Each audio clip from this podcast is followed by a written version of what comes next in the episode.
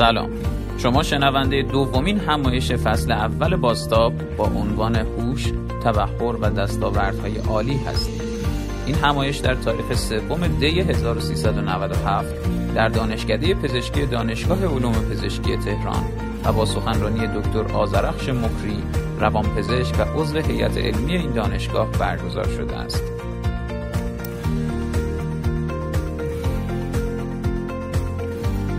گروه آموزشی باستاب برای توانمندسازی دانشجویان و دانشگاهیان کشور اقدام به برگزاری رویدادهای آموزشی در حوزه‌هایی مثل مهارت‌های لیدرشپ، مهارت‌های حل مسئله و مهارت‌های رشد فردی می‌کنه.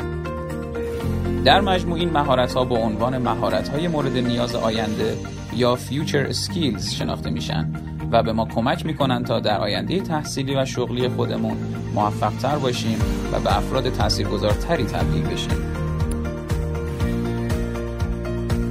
امیدواریم از شنیدن این همایش لذت ببرید و اگه اون رو مفید دونستین با دوستان خودتون به اشتراک بذارید.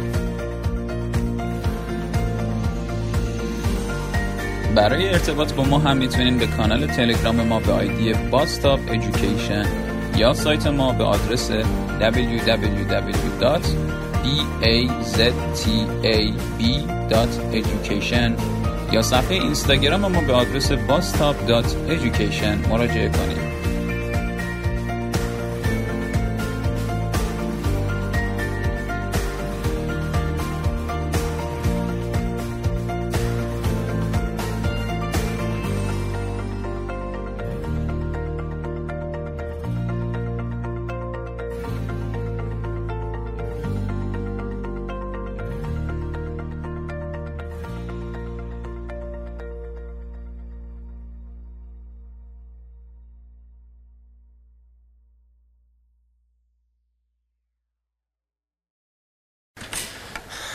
عرض سلام دارم خدمت عزیزان و کمال تشکر رو دارم از حضورتون و امیدوارم امروز هم یک جلسه بتونم تا انتها در خدمتتون باشم و به نوعی براتون حداقل دستاوردی داشته باشه که در این مسیر آینده تحصیلی برای شما کمک کننده باشه. این یکی از اون حوزه هایی که من خیلی روش حساسیت دارم. چون سالها ذهنمو درگیر کرده و فکر می‌کنم برای دانشجویانی که تو این دانشگاه لاقل هستن دانشجویان پزشکی دانشجویان رشته های دیگه اونایی که در این دانشگاه مادر که در ارزیابی ها هم معمولا اول میشه و افراد برتر کنکور میان این مبحث رو به نوعی به بحث بذاریم که چجوری شما به اون بالا می‌رسید و از کجا معلوم می‌رسید؟ اگه نرسیدید ایراد چیه؟ و اونایی که خیلی خوب درخشیدن اون بالا رسیدن بیشتر چه ویژگی هایی داشتن؟ سالیان سال این نه تنها فقط درگیر کرده مدیران سیاستگزاران رو حتی آدمای عادی هم به این فکر می‌کنن. یعنی یه سوالیه که هر ذهن خلاقی دوست داره فکر کنه. چی میشه یکی میدرخشه؟ مثلا اینا که نوبل می‌برن چه جور آدمایی؟ اینایی که به ریاست مثلا دانشگاه هاروارد می‌رسه این چی بوده؟ هوشش خیلی بالا بوده prodigy بوده نمی‌دونم خیلی زحمت کشیده شانس پارتی همه اینا می‌تونه باشه دیگه. بالاخره فامیلاش صاحب نفوذ بودن این رسوندن اون بالا بهش نوبل دادن. چی بوده داستان؟ و فقط مسئله higher achievement توی رشته های اکادمیک نیست. تو غیر اکادمیک هم سواله. قهرمان های ورزشی شطرنج بازای حرفه‌ای هنرمندان اونایی که اسکار می‌برن. اینا کیان؟ آیا از 5 6 سالگی تو چهرهشون میدرخشه که این یه چیزی میشه؟ آیا اینی که مامانا میگن که من می‌دونستم این به یه جایی می‌رسه؟ این از کودکی واقعا یه نبوغی توش بود درسته؟ و شما یه چیزایی هم که تو این مسیر آینده زندگی شما رو خیلی متاثر خواهد کرد این پیامایی هم که هست مرتب میشنوید. انیشتن نمی‌دونم هوشش 180 بوده. فلانی میگن تو پنج سالگی سه تا زبان بلد بوده. نمی‌دونم فلان کس میگن تو هفت سالگی تونسته دکترا بگیره. اینا یه جوری ذهن شما رو هم درگیر می‌کنه که خب اگه اونا اینجوری پس ما با چیکار کنیم؟ و چرا اون اونجوری ما نیستیم نمی‌دونم کی خلاصه موفق میشه. سعی می‌کنم تو یه ساعت و خورده ای این رو در واقع به بحث بگذارم که این higher achievement این چیزی که ما اینجا دستاوردهای عالی higher achievement بعضی یه اسم دیگه گذاشتن روش greatness بزرگی. آدم های great از کجا میاد منتها بذارید یه تمایز قائل بشیم. Higher achievement و greatness در اکادمیک در امور اکادمیک و غیر اکادمیک چون شما ممکنه به نوعی بگید که خب مثلا خیلی از این دیکتاتورها هم higher achievement بودن دیگه. مثلا از یه روستای پاشو اومده الان مثلا صدام حسین هم یه روستازاده خیلی فقیر بوده که به اون مقام رسیده. این آیا greatness آیا higher achievement آره به نوعی higher achievement هست ولی higher achievement مورد علاقه شاید ماها نباشه. پس همزمان که داریم بحث می‌کنیم دستاورد عالی علمی و غیر علمی مد نظرمون هست. کیا اون بالا می‌رسن و میدرخشن. خب ببینیم این عوض می‌کنه الان. خب این که عوض نمی‌کنه. خب اینم در راستای همون بحثیه که اون هفته داشتیم. سواد رفتاری. گفتیم می‌خوایم یه ذره تو بیهیویرال ساینس شما آشنا بشید. تقریبا این مسئله ای که اینایی که به اون بالا می‌رسن از کجا رسیدن؟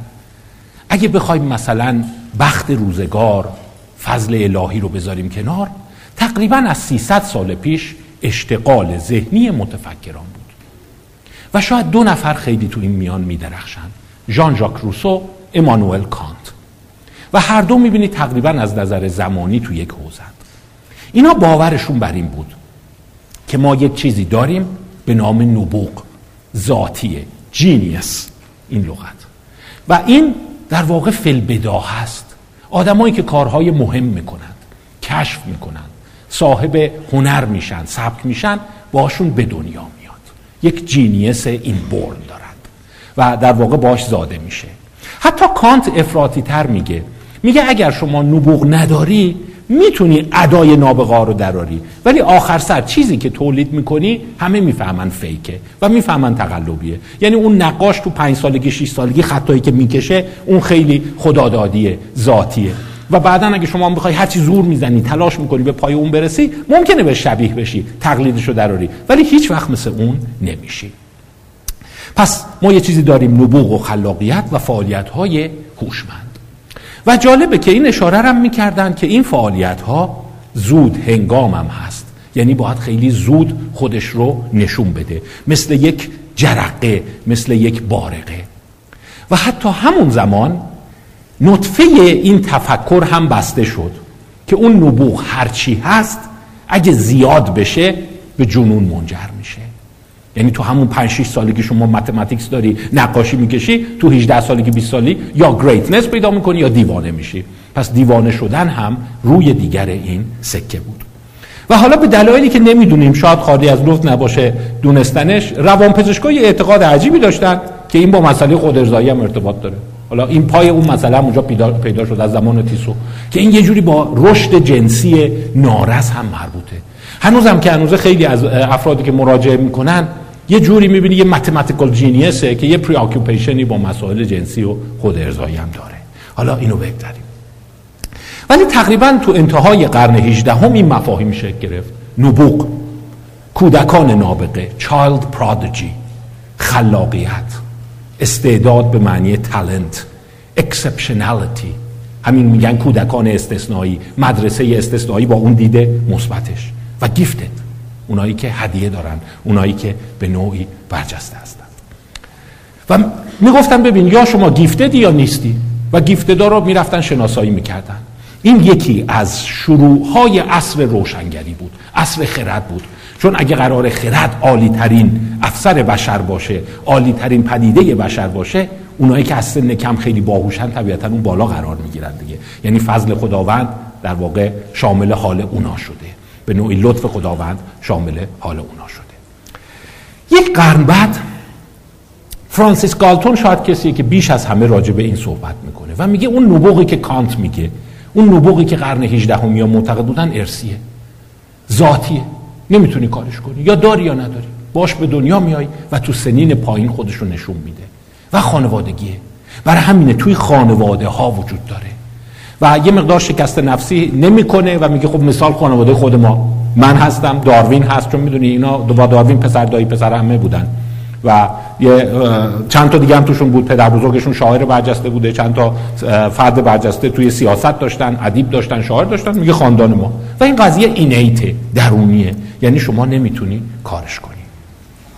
و این شواهد خانوادگی رو هم علم می‌کردن اون زمان کسی که شاید شما بخواید در واقع اسمش رو بشناسید آلفونس دوکاندول بود. که آلفونس دوکاندول میگه نه نه نه نه این خطای ذهن شماست. هیچ کدوم از اینا ذاتی نیست. اینی که تو خانواده ها می‌بینی اینکه بستر خانوادهشون خوبه دیگه. خانواده داروین همه کتاب میخوندن. از کودکی به این بچه یاد دادن یه جا بشینه مطالعه کنه. پس همچین فکر نکن تو ذات شماست توی اون ماده ارسی شماست. شما این رو اکتساب کردید. پس در واقع این مفهوم در واقع خانوادگی بودنش به نوعی اکتسابیه. از همون زمان یعنی قرن 19 هم این جنگ و مشاجره شروع شد. شما که به اینجا رسیدید های اچیومنت دارید لاقل تا اینجاش. تونستید به دانشگاه تهران راه پیدا کنید یا دانشگاه خوب. این تو ژنتونه تو ذاتتون بوده. یا اینه که یه محیط خیلی خوب داشتید و در واقع شما رو هل داده.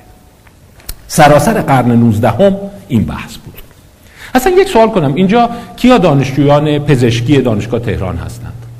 بله. تقریبا حالا ما بحث خواهیم کرد. از نظر آماری قطعا شما در یک درصد top achievement هستید بیشک. درصدی از شما در یک ده هزارم خواهید بود. حالا خواهیم دید که مثلا یک ده هزارم یعنی تو هر ده هزار نفر یه نفر با توانایی ذهنی شما پیدا میشه که بتونه تا اینجا به این امتحان برسه. ببینیم که اینا از کجا میاد. سالها بعد اینا اومدن اینو اندازه گیری کنن اون نبوغ رو به مفهوم IQ رسیدند. و در واقع یک اشتغال ذهنی عجیبی بین روانشناسان روانپزشکان قضیه شکل گرفت با giftedness و مسئله IQ آلفرد بینه تست ابداع کرد. تو این تست اومده بودن سوالای متعددی می‌کردن. از سوالات حافظه جمع و تفریق چرخوندن اشکال در فضا اطلاعات عمومی سری خواندن متون و حتی یه چیزایی که اصلا امروزه دیگه تو تستای هوش نیست. مثلا دو تا وزنه رو که خیلی با هم تفاوت کم داشتن بدن دست افراد بگن بگو کدومش سنگین تره حس می‌کردن اینا خیلی سنسیتیون اینا خیلی حساسن. صداهای خیلی کمو می‌تونن از هم جدا کنن. چند تا نوت پیانو می‌زدن اگه گفتی این کدوم بود حالا بگو ببینم این شبیه این بود یا نه. و این business ی شد صد ساله. اسپیرمن معروف. شما با آمار ای آشنا این فرد آشنا خواهید شد. یا فردی مثل ریموند کاتل. اینا افرادی بودن تمام عمرشون رو صرف اندازگیری این مفهوم آیکیو کردند. همزمان یه یافته های دیگه هم پیدا شد. مثلا همون چیزی که فرانسیس گالتون می‌گفت در مورد برنده های نوبل دیدن. دیدن آره واقعا نظر آماری نوبل گرفتن خیلی نادره. ولی تو همون اندک افرادی که تو 50 60 سالی که اینا مطالعه کرده بودن نوبل گرفته بودن دیده بودن خانوادگی توشون زیاده. مثلا یکی که شما در دوره پزشکی با او زیاد آشنا خواهید شد آرتور کورنبرگ و فرزند او هست راجر کورنبرگ. یکیش دی ان ای پلیمراز رو کشف کرده اون یکی آر ان ای پلیمراز رو کشف کرده و هر دو نوبل بردن. یعنی این خیلی خانواده یعنی واقعا business خانوادگی بوده اینا باید پلیمراز کشف می‌کردن. و این در واقع هر دوشون نوبل می‌گیرن یکیشون تو سال 1959 یکی دیگه تو سال 2006 اینم پدر و پسر هست. که سال بعد پدر میمیره بعد از اینکه پسرش نوبل می‌گیره. یعنی میشه گفت واقعا سعادتمند مرده. یعنی دیده پسرش هم نوبل گرفته. گفته خب تو هم این آرنه رو در آوردی من دی رو در آوردم تو آرنه رو در آوردی این کورنبرگ ها یا تو کل نوبلیا 6 تا پدر و پسر داریم. یه دونشون هست به نام برگز که همزمان تو یه تاریخ بردن 1915 راجع به پدیده scattering اشعه ایکس. یه مادر و دختر داریم که حتما می‌دونید کیه دیگه. ماری کوری و ایرن کوری که اینا به فاصله بردند. یه مورد داریم دو تا برادرن نیکو تینبرگن و یان تینبرگن یه دونه دایی و خواهرزاده هم داریم که اینا اون هندیان رامان و چاندرشکار. اینا دایی خواهرزاده هم نوبل بردن اینا رو علم می‌کردم. گفتم ببین اصلا تو ذات یه عده هست. یا اون خاندان سباستین باخ. تقریبا سی چل تا موسیقیدان توش بوده که این یوهان سباستیان مثلا معروف ترینش بوده. ولی هر کیو می‌دونی یه آهنگی ساخته بوده. اینا هم قاطی میشن با هم. یعنی اصلا می‌گفت خب ببین از این بالاتر این ژنتیکیه این ارسیه و شما دیگه چرا اینو داری انکار می‌کنی؟ یه عده واقعا خداوند اون بارقه اون نور الهی رو بهشون تابونده اینا به دنیا میان همینجور ساخته شدن که خلاقیت داشته باشن. بقیه مردم هم یه ذره تماشاچی حتی اون موقع یه بحثی پیش گرفت که گفت خیلی خوب اینا که آیکیوشون بالاست تستای خوب دارن ما بیایم اینا رو دنبال کنیم. اینا به ترمایت ها معروف شدن. ترمایت شما می‌دونید در زبان انگلیسی یعنی موریانه. ولی این هیچ جنبه تحقیرآمیزی نداره. این از اسم لوئیس ترمان میاد. لوئیس ترمان روانشناس بزرگی بود که هزار نفر و بعدا 1500 نفر از یه درصد اول جامعه رو فالو کرد.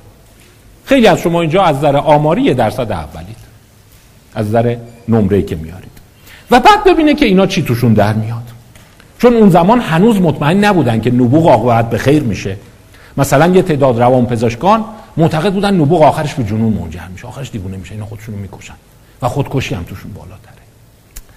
لویس ترمان کار رو بررسی کرد و کتابی نوشت در واقع اسمش هست Genetic Studies of Genius. دو جلد داره. Volume 1 Volume 2 Volume 1 نوشته Mental and Physical Traits of a Thousand Gifted Children. صفات روانی و فیزیکی هزار کودک نابغه. یه درصد اول. اون زمان هنوزم راجب چهره هم چیز داشتن. می‌گفتن نه تنها باهوشه چهرهش هم خوشگله. یعنی وقتی نگاه می‌کردن می‌گفتن یه چشای خوشگلی داره دماغ خوشگلی داره. اصلا کج کله نیست خیلی قشنگ حرف می‌زنه. یعنی همه چیش یه قشنگ بوده. این میشه جلد اول کتابش. و این افراد رو صفاتشون رو می‌نویسه و فالو می‌کنه. همینجا خواهش می‌کنم دقت کنید. یه ساعت رو دل به قضیه بدین. به زندگیتون برمیگرده. خیلی هاتون یه جور مستاق اینین. ولی بعدا خواهید دید سرنوشتتون چقدر با بعضی لغات و بعضی خطاها جابجا میشه. من بهتون قول میدم که این جملات من اگه تو ذهنتون بمونه سالهای بعد برای زندگیتون را چراغ راه خواهد بود. این یه جلد دوم داشت. The early mental traits of 300 geniuses. صفات اولیه روانی 300 نابغه. نوشته کاترین کاکس. دستیارش بود. دستیار لویس ترمان کاترین کاکس مایلز.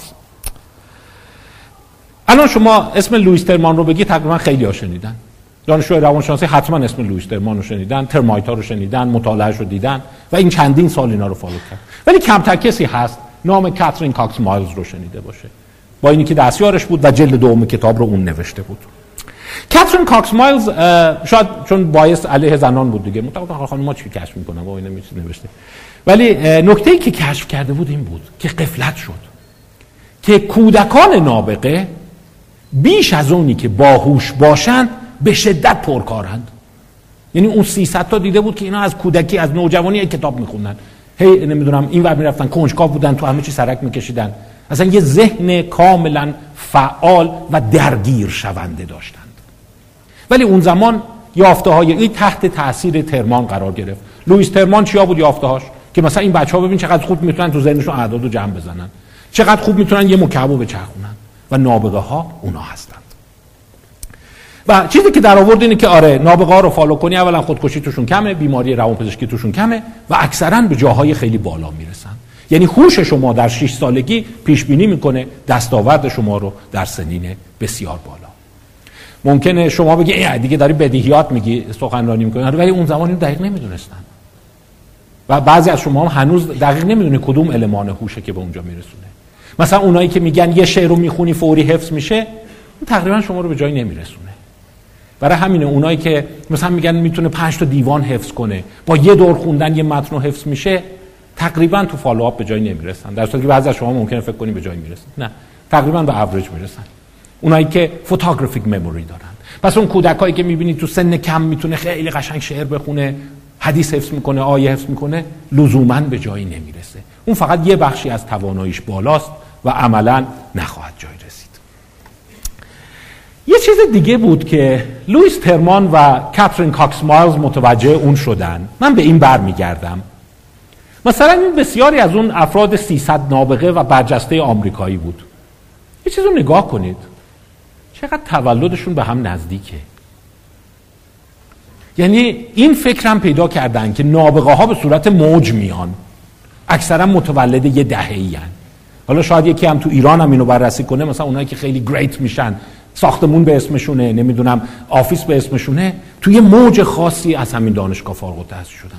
یه دوره هم واقعا فارغ التحصیل هیچی نشدن. یعنی شما نگاه می‌کنی برهوته و هیچ greatness ی نیست. اینو لویس ترمان و کاترین کاکس مایلز متوجه شده بود که چرا نبوغ به صورت موج میاد و میره. حالا این هم تو ذهنتون نگه دارید. قدم بعدی. این نابغه ها اینایی که خیلی برجسته هن این چیه؟ تواناییشون چیه؟ حسابشون قویه؟ ریاضیاتشون قویه؟ تو ذهنشون خوب معادله جمع می‌زنند؟ با کمال تعجب میدن نه اونا نیست. یه سی چهل سال اینا دنبال کردن. ببینن مثلا هوش بالا اینا که نابغه میشن چه چیزایی رو خوب بلدند؟ چند تا کاندیدا پیدا شد. مثلا یکیش اینه. دیده بودن جینیس ها اسپیشیال روتیشن تسک خوبی دارند. یعنی چی؟ یعنی مثلا فرض کن میگن این با کدوم یکی از اینا می‌خونه؟ اگه این رو 90 درجه بچرخونه برای همین هم هست که اینا جزء تست های هوش خیلی پرطرف داره چرخش فضایی اجسام معتقد بودن این زاده هوشه. این یکی شاید به نظر شما خیلی احمقانه بیاد ولی معتقد بودن یکی از ابر کاندیداست. می‌گفتن خط آب تو این رسم کن. یعنی شما می‌دونی که این خ... اینو کجش می‌کنی باید خط صاف رسم کنی دیگه. منتها خب اینا کنار هم نباشه که بتونه خط کش بذاره. هر دفعه میذاشتن. و در واقع اینکه بتونه لول کنه خط آب رو دیده بودن هرچی اینو بهتر لولش کنی با افق به جای اینکه با این در واقع همسانش کنی هوش بالاتری داری. یا رادن فریم تست اینه. می‌گفتن میله رو موازی این بکش یا اینه که عمود بذار. صرف نظر از کادر. و دیده بودن اونایی که می‌تونن صرف نظر از کادر یعنی این. یا صرف نظر از بطری مستقل از محیط خط صاف یا عمود رو رسم کنن باهوش دارن. و این تئوری شکل گرفت که آره خلاقا اینان دیگه. محیط رو می‌تونن بذارن کنار و واقعیت رو ببینن. تحت تاثیر محیط نیستند. اینی که این دیوار کجه مهم نیست. من اصلا دیوار رو نمی‌بینم. من خط افق رو می‌بینم. و این به, به تنهایی معتقد بودن خیلی تو نبوغ مهمه. و البته یه خبر بدم برای خانم ها اینه که خانم ها همیشه بدتر از آقایون تو این نمره می به گفتن اینو خب برای همین نبوغش تو مردانه است. که خانم نمی‌تونن تحت تاثیر قرار می‌گیره. شیشه رو می‌بینه می‌خواد با اون هماهنگ کنه. در صورتی که قابا رو معمولا خانم ها صاف می‌کنن نمی‌دونم. ولی با این وجود این پدیده بود. حتی دستگاهش هم میساختن. شما تو این دستگاه میشینی میگن که خیلی خوب اینو اینقدر بچرخون تا اون عمود بشه. اون خط وسط. این دستگاهایی که اون زمان ساخته بودن tilting room تو اتاق مثلا اینقدر صندلی تو کج کن تا خط افق قرار بگیری یا مثلا آزمون های دیگه ای که تو هوش بود اینا بود. اینا رو categorize کن. مثلا از سادش به بچه سه ساله میگن اینا که یه شکلن کنار هم بذار. این می‌شد categorization یا یه ذره بزرگتر این اشیا رو categorize کن. مثلا می‌فهمید میوه ها باید با هم باشه ساعت ها با هم باشن حیوانات با هم و وسایل موسیقی با هم. یا matching familiar figure tests. مثلا اینو نشون می‌دادن. گفتن این شبیه کدومه؟ سری بگو. سری بگو این کدومی که از ایناست. هنوزم که هنوزه اینا رو شما مثلا می‌بینید تو تلگرام و اینا میاد. و روش می نویسن آزمونی که هوش شما رو پیش بینی می‌کند. اگه گفتی فرق این مثلا با اینا چیه؟ بعد یکی بینی یکی یکی داره اینا رو تناظر می‌کنه یکی سری نگاه می‌کنه با اینه. این با اون هست. و از این تستا درست می‌کردن. پس در واقع matching تست matching familiar figure test. این مثلا کدوم یک از این پایینی هست یا این برگه کدوم یک از این هست و معتقد بودن اینها خیلی خوب هوش رو پیش بینی می‌کنه. یا یه عامل دیگه embedded figure test. مثلا تو این چند تا مثلث هست. چند تا در واقع شما متوازی و تو این می‌بینی. چند تا مثلث این تو می‌بینی. مثلث های اینو بشمر و اونایی که می‌تونستن سریعتر و دقیقتر بگن حس می‌کردن باهوش دارند خلاصه 50 60 سال با این مفهوم هوش که المان هوش کدومه ور رفتند. تا اینی که به یه چیزی رسیدند که در ماه قبل من تو اون سخنرانی بهش اشاره کردم. اونم جی فاکتور آیا ما یک جنرال فاکتور هوش داریم که بگی اینه هوش؟ و هرچی بررسی کردن دیدن نه. به نظر میاد ما خیلی جی فاکتور هوش نداریم. یعنی اونی که قاب خوب میچرخونه عدد رو ممکنه خوب کم نمی‌کنه وزن اشیا رو خوب متوجه نمیشه یا اسوات رو از هم نمی‌تونه تمایز بده. یعنی تلاش علم برای پیدا کردن یک جی فاکتور قدر. حالا نه g factor سطح پایین یه g factor قدر شکست خورد. و اینجوری گفته میشه میگن بالاترین این تستا ضریب همبستگیشون با اون package IQ تقریبا 15 صدومه یعنی r ش 15 صدومه می‌دونید اگه صفر باشه یعنی هیچ ارتباطی نداره یک باشه یعنی 100 درصد اونو پیش بینی می‌کنه. پس r 15 صدم بالاترین barrier ی است که تست های هوش تونستند برسند برای همین اینجوری گفته شد که به نظر میاد ما g factor هوش نداریم. پس اون عنصر مشترکی که ماه قبل گفتم در مورد شخصیت رفتار هست در مورد هوش هم وجود نداشت خلاصه نشستن هوش رو در آوردن گفتن خب از یه g component ضعیف داریم همچین اجزایی داریم حالا نمی‌خوایم به این بپردازیم. شما psychometry نمی‌خوای یاد بگیری روان روانشناسی testing نمی‌خوای. قدرت نوشتن قدرت حافظه قدرت خوندن قدرت تکرار کردن اعداد به یاد آوردن اعداد تمایز شنوایی تمایز بینایی و غیره. اینا انواع مدالیته ها هست که اینا کل اینا رو ما میگیم هوش و تو تست های IQ اندازه گیری میشه. حالا جای هیجان انگیزش الان به شما می‌رسه. اونم اون چیزیه که شما ازش رد شدید. کنکور. همینجور که رفتن جلو یک کشف جالب کردن. SAT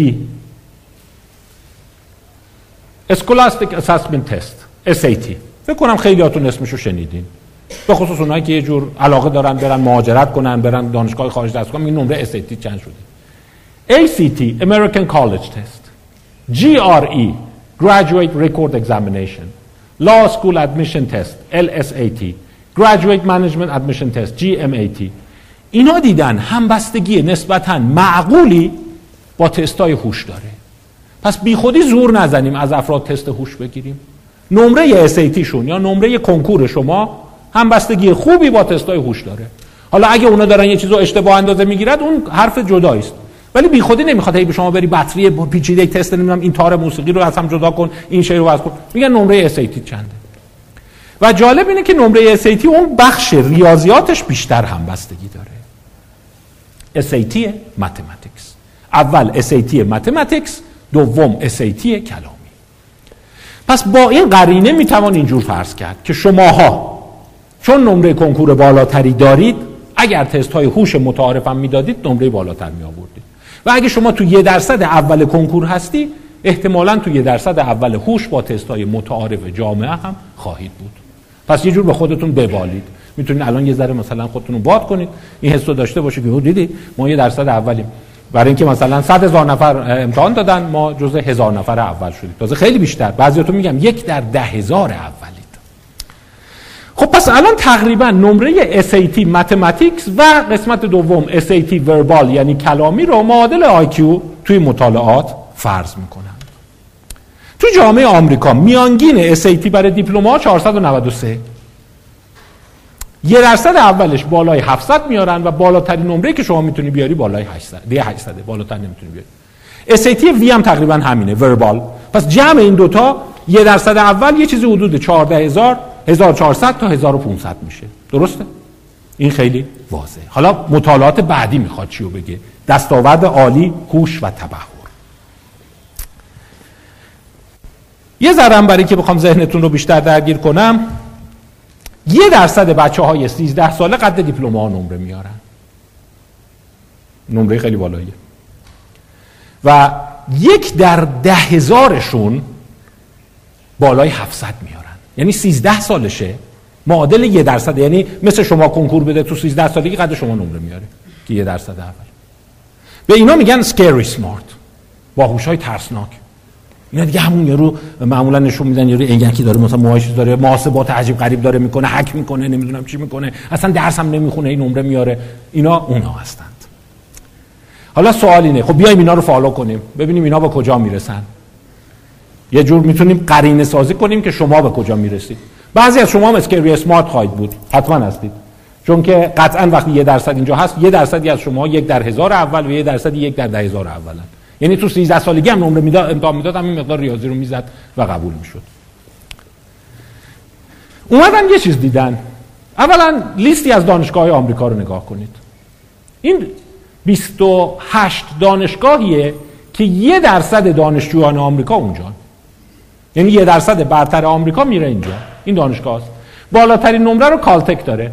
California Institute of Technology بعد هاروی ماد کالج داره پرینستون داره ییل داره هاروارد داره MIT داره University شیکاگو داره کلمبیا داره اینا. اینو ببین نمره جمع SAT math و وی خواندنشونه. 1500 یعنی تقریبا هر کدوم 750 آوردی.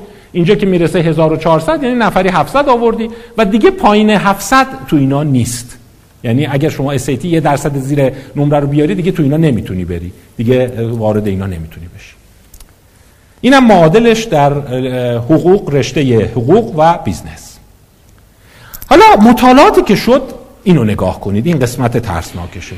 پس یه درصد اول جامعه میرن این تو بالای 700 تو اس تیم میارن ببینیم چی میشند یه بررسی کردند از مدیران فورچن 500 CEO CEO می‌دونید یعنی مدیر عامل اون کارخونه ها و فورچن 500 بالاترین کارخونه های آمریکاست. پس 500 مدیر عامل بالاترین کارخونه های آمریکا. فدرال جاج. قضات فدرال. اینا دیگه عالی ترین سمت که تو آمریکا شما می‌تونی گیرت بیاد. بیلیونرز اونایی که بارای یک میلیارد دلار ثروت دارند. سناتورها و نماینده های مجلس. دیگه از در جامعه آمریکا هایست اچیورا اینا هستند. چیزی که تو اینا در آوردن این بود. ببینید نزدیک چهل درصد مدیران شرکت های عالی فدرال جاج میلیاردرها و سناتورها از اون 28 دانشگاه بودند. یعنی یه درصد اول از نظر هوشی چهل درصد پست های کلیدی جهان رو لاقل تو آمریکا رو اشغال می‌کنه. چقدر همبستگی بالا. از یافته لوئیس ترمان خیلی قوی تره. اصلا کوانتیتیت می‌کنه. یعنی اگر شما مثلا یه درصد های اول باشید چهل درصد سمت ها اگر خوب توضیح بشه درست توضیح بشه باید به شما برسه. چهل درصد کرسی های مجلس و فدرال و اینا. پس خیلی از شماها وزرا نماینده های مجلس و رئیس جمهورهای آینده خواهید فقط منو دیدین یادتون باشه اسم من هست آذرخش مکری. بعدا کارم گیر کرد. زنده بودم برام لطفا انجام بدید. یعنی خودتون رو نگیرید. من یادم نیست کی بودی و اینو و این یکی جالبه. الیت اسکول همون یه درصدیان. این سیاه ها یه درصدی هست. ببینید توی میلیاردرهای آمریکایی چهل و خورده درصدشون اون دانشگاه های یه درصد رو رفتن. یعنی اسیتی بالای 700 داشتن. پس فکر نکنید در به تخت خورده اینا میلیاردر شدن. گفتن از این شاهد بهتر. باید آیکیوت یه درصد اول باشه به جایی برسی. چهل درصد اینایی که میلیاردر شدند. چهل درصد اینایی که self-made billionaire هستند. اینا non self-made ن ارثی بوده براشون. این میلیاردرهای مرد میلیاردرهای خانوم اون مردهایی که در واقع توی مجله تایم به عنوان قوی ترین مردان آمریکا نه فیزیکی ها نظر صاحب منصب میگن. US powerful males. نگاه کنید حدود 80 درصدشون جزء یه درصد اول بودن. یعنی میگه او چه جامعه نخبه گراییه. یعنی جزء یه درصد اول نباشه تقریبا ول معطلی سمت همچین دندونگیری higher achievement جدی گیرت نمیاد. و اونایی که تو داووس اون اجلاس معروف داووس هست شرکت می‌کنن. ببین چقدر. این مشکی ها اونایی که اون دانشگاه های elite رو رفتند این خاکستری ها اونایی که بالاخره دانشگاه رفتن اینا کالج رفتن و اینا اونایی که high school ن دیپلمن یعنی شما با کمال تعجب ببینید تو میلیاردرهای آمریکایی فقط ده درصدشون دیپلمن. بقیهشون تحصیلات عالی دارند و حدود چهل یا پنجاه درصدشون جز اون یه درصد اول بودند پس این نشون میده یه جوری این جمله اینجاست. نخبه های آیکیو دارن دنیا رو کنترل می‌کنند و این تو حوزه های دیگه هم هست. حتی میلیاردرها رو اومدن بر اساس سکتور نگاه کردند. اونایی که تو investment سرمایه گذاری و تکنولوژی هستند خیلی بیشتر. تا 80 درصدشون از اون 28 دانشگاه درس خوندن. اونایی که تو business هن real estate هن بساز بفروشن تو سرویس هن. دیگه پایین ترینشون توی فشن مد و خوراکیجات چه حد زدی حالا خیلی شاید هوش نخواسته. مثلا تجارت میوه رو گرفته دست. ولی اونی که تجارت کامپیوتر رو دست گرفته 80 درصدشون SAT بالای 700 داشتند. و اون دانشگاه نمی‌تونستن برن. پس یه جوری نگاه می‌کنی داستان همچین هم نیست که اینجوری به ذهن میاد هرچی آدم مثلا خنگه داره به قدرت می‌رسه و نمی‌دونم این ترامپ رو نگاه کنیم مثلا نه اینا خیلی هاشون واقعا بریلینت های حوزه خودشون بودند و وقتی این اومدن برای کشورهای دیگه بررسی کردند اونایی که اجلاس داووس شرکت کردند مال کشورهای دیگه بازم همین الگو رو شما توش می‌بینی. حتی عربستان. حالا این ممکنه بگی پول داده رفته اون دانشگاه تاپ. ولی باز 50 60 درصدشون جزء یه درصد اول دانشگاهی بودند. یعنی یه جوری مثل که پات میفته تو دانشگاهی که یه درصد اوله. اجلاس داووس هم ممکنه بری سرمایه‌دارم بشی میلیاردرم بشی. و افرادی که اینو بررسی می‌کنن خب دیگه از این بهتر هوش و قضیه هوش دیگه. حتی این فکر کنم یه ذره خسته میشین ریزه. بذارید مثلا اینو نگاه کنید که یا همین که میزان اونایی که دکترا می‌گیرند دیدن اون یه درصد اول 24 درصدشون تا دکترا میرن از نظر هوشی و 87 درصد حداقل لیسانس رو میشن. در صورتی که جامعه آمریکا یه درصد دکترا می‌گیرن و 20 خورده درصد لیسانس میشن. پس ببینید نشون میده که یافته شما چقدر بالاتره. حتی وقتی میره اون بالای یک درصد تازه خود یه درصد رو میای چهار کش می‌کنی اونی که جزء یک چهارم یه درصد اوله دو برابر اونی که جزء یک چهارم تحتانی یه درصد اوله امکانش هست که دکترا بگیره. و این اسلاید آخر از این قسمت میریم قسمت بعد. اینو نگاه کنید اون داستان نمره 13 سالگی یادتونه؟ 13 سالگی SAT گفتیم شما یک در ده هزار بالای 700 میارن. اون اسکری سمارت ها. در مقابل بالای 400 خورده ای که مال دیپلم بود یه درصدی میارن. اینو که نگاه می‌کنید میزان دکترا گرفتنشونه. یعنی اگر شما یک در ده هزار جامعه باشی 35 درصدتون دکترا می‌گیره.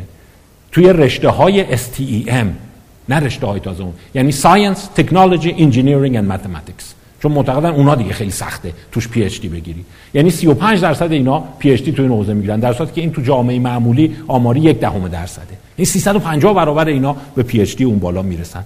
امکان داشتن مقاله و چیزهای دیگه.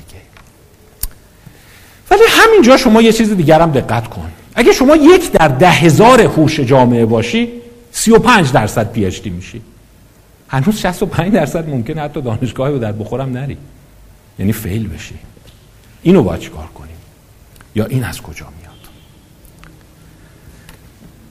این هم یافته قشنگیه که خیلی میگن آره باید واقعا ابتدای کودکی باشه. این میزان نمره است که شما در زبان میاری.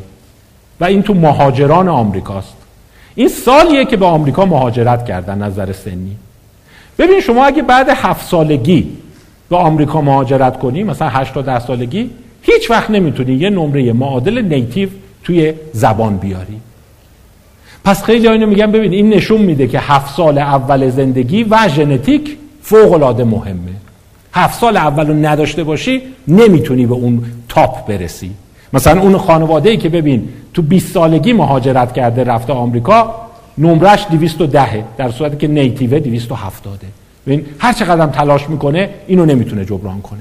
اینم باز شواهدی بود که اشاره می‌کنن بیشتر این قضایا ذاتی است با شما به دنیا میاد و شما رو تا اون بالا میکشونه. همون یه درصد اول توانایی هوش و متمتیکس اما اینجا تازه بحث داره جذاب میشه و پیچیده. شما احتمالا اگه آمریکان بودید اسیتی بالای 700 می آوردید. یه درصد اول و تقریبا معادلات مثل اون رو دنبال می اما دیدید که خیلی از اونها هم نتونستن اون بالا برسن. و در این حال وقتی نگاه هم کردی یه چیز جالب می‌بینی که میزان اونایی که مقاله دارند خیلی کمتره. شما با آیکیوی که یک در ده هزار اول جامعه است 15 درصدشون فقط مقاله‌ای به در بخور توی STEM دارن. یعنی 85 درصدشون نتونستند چرا؟ و در مقابل اونایی که تونستند از کجا اومدن. اینجا بحث دوم ما شروع میشه. زور زدند خیلی ساده. بعد از حدود 100 سال تسلط بلا منازع نبوغ و توانایی ذاتی روانشناسا دنبال این رفتند. افرادی مثل آندرس اریکسون. که میگن اون چیزی که شما رو اون بالا میرسونه تا اینجا اومدیم خوبه. ولی بالاتر از این شما رو می‌بره تلاشتونه. و اون تلاش تقریبا ده هزار ساعت کار مفیده. یعنی عنصر هوش خیلی سریع برای شما مستعلک میشه و شما رو به جای دیگه نمی‌ذاره برید. حالا خواهیم گفت که کجا به ضررتون تموم میشه. یعنی این جلسه رو من عمدن انتخاب کردم.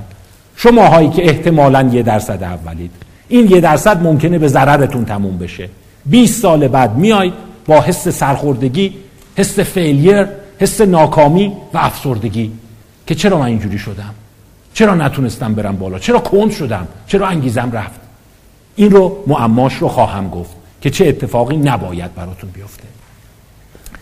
محققینی مثل آندرس اریکسون اومدن بررسی کردن. دیدن توی جراها موسیقیدانا حتی آدمایی که میرقصن choreographer ها ده هزار ساعت کار مفید لازمه که به اون یه درصد بالا برسید و اسم این رو گذاشتن deliberate practice. اینم بهتون میگم لغت practice نیستا deliberate practice اینو من شاید بعدا بیشتر توضیح بدم. یعنی تمرینی که بسیار عامدانه است. و میگن یه آدم در روز بالای دو تا سه ساعت نمی‌تونه deliberate practice کنه. یعنی اینکه هدفمند مطالعه کنه هدفمند تمرین کنه که الگوش خوب بشه. پس ده ساعت نشستی دنگ دنگ دنگ داری پیانو می‌زنی حساب نیست. باید بزنی دقت کنی نمره بگیری دوباره بری جلو. یعنی تمرین هدفمند بکنی. و مثلا توی شطرنج بازا اومدن دیدن خیلی جالبه. اون شطرنج بازای top همه فکر می‌کردن خیلی باهوشن. و هنوزم که هنوز شما این رو تو بین عوام و ناس می‌بینی که یارو خیلی شطرنجش خوبه خیلی باهوشه.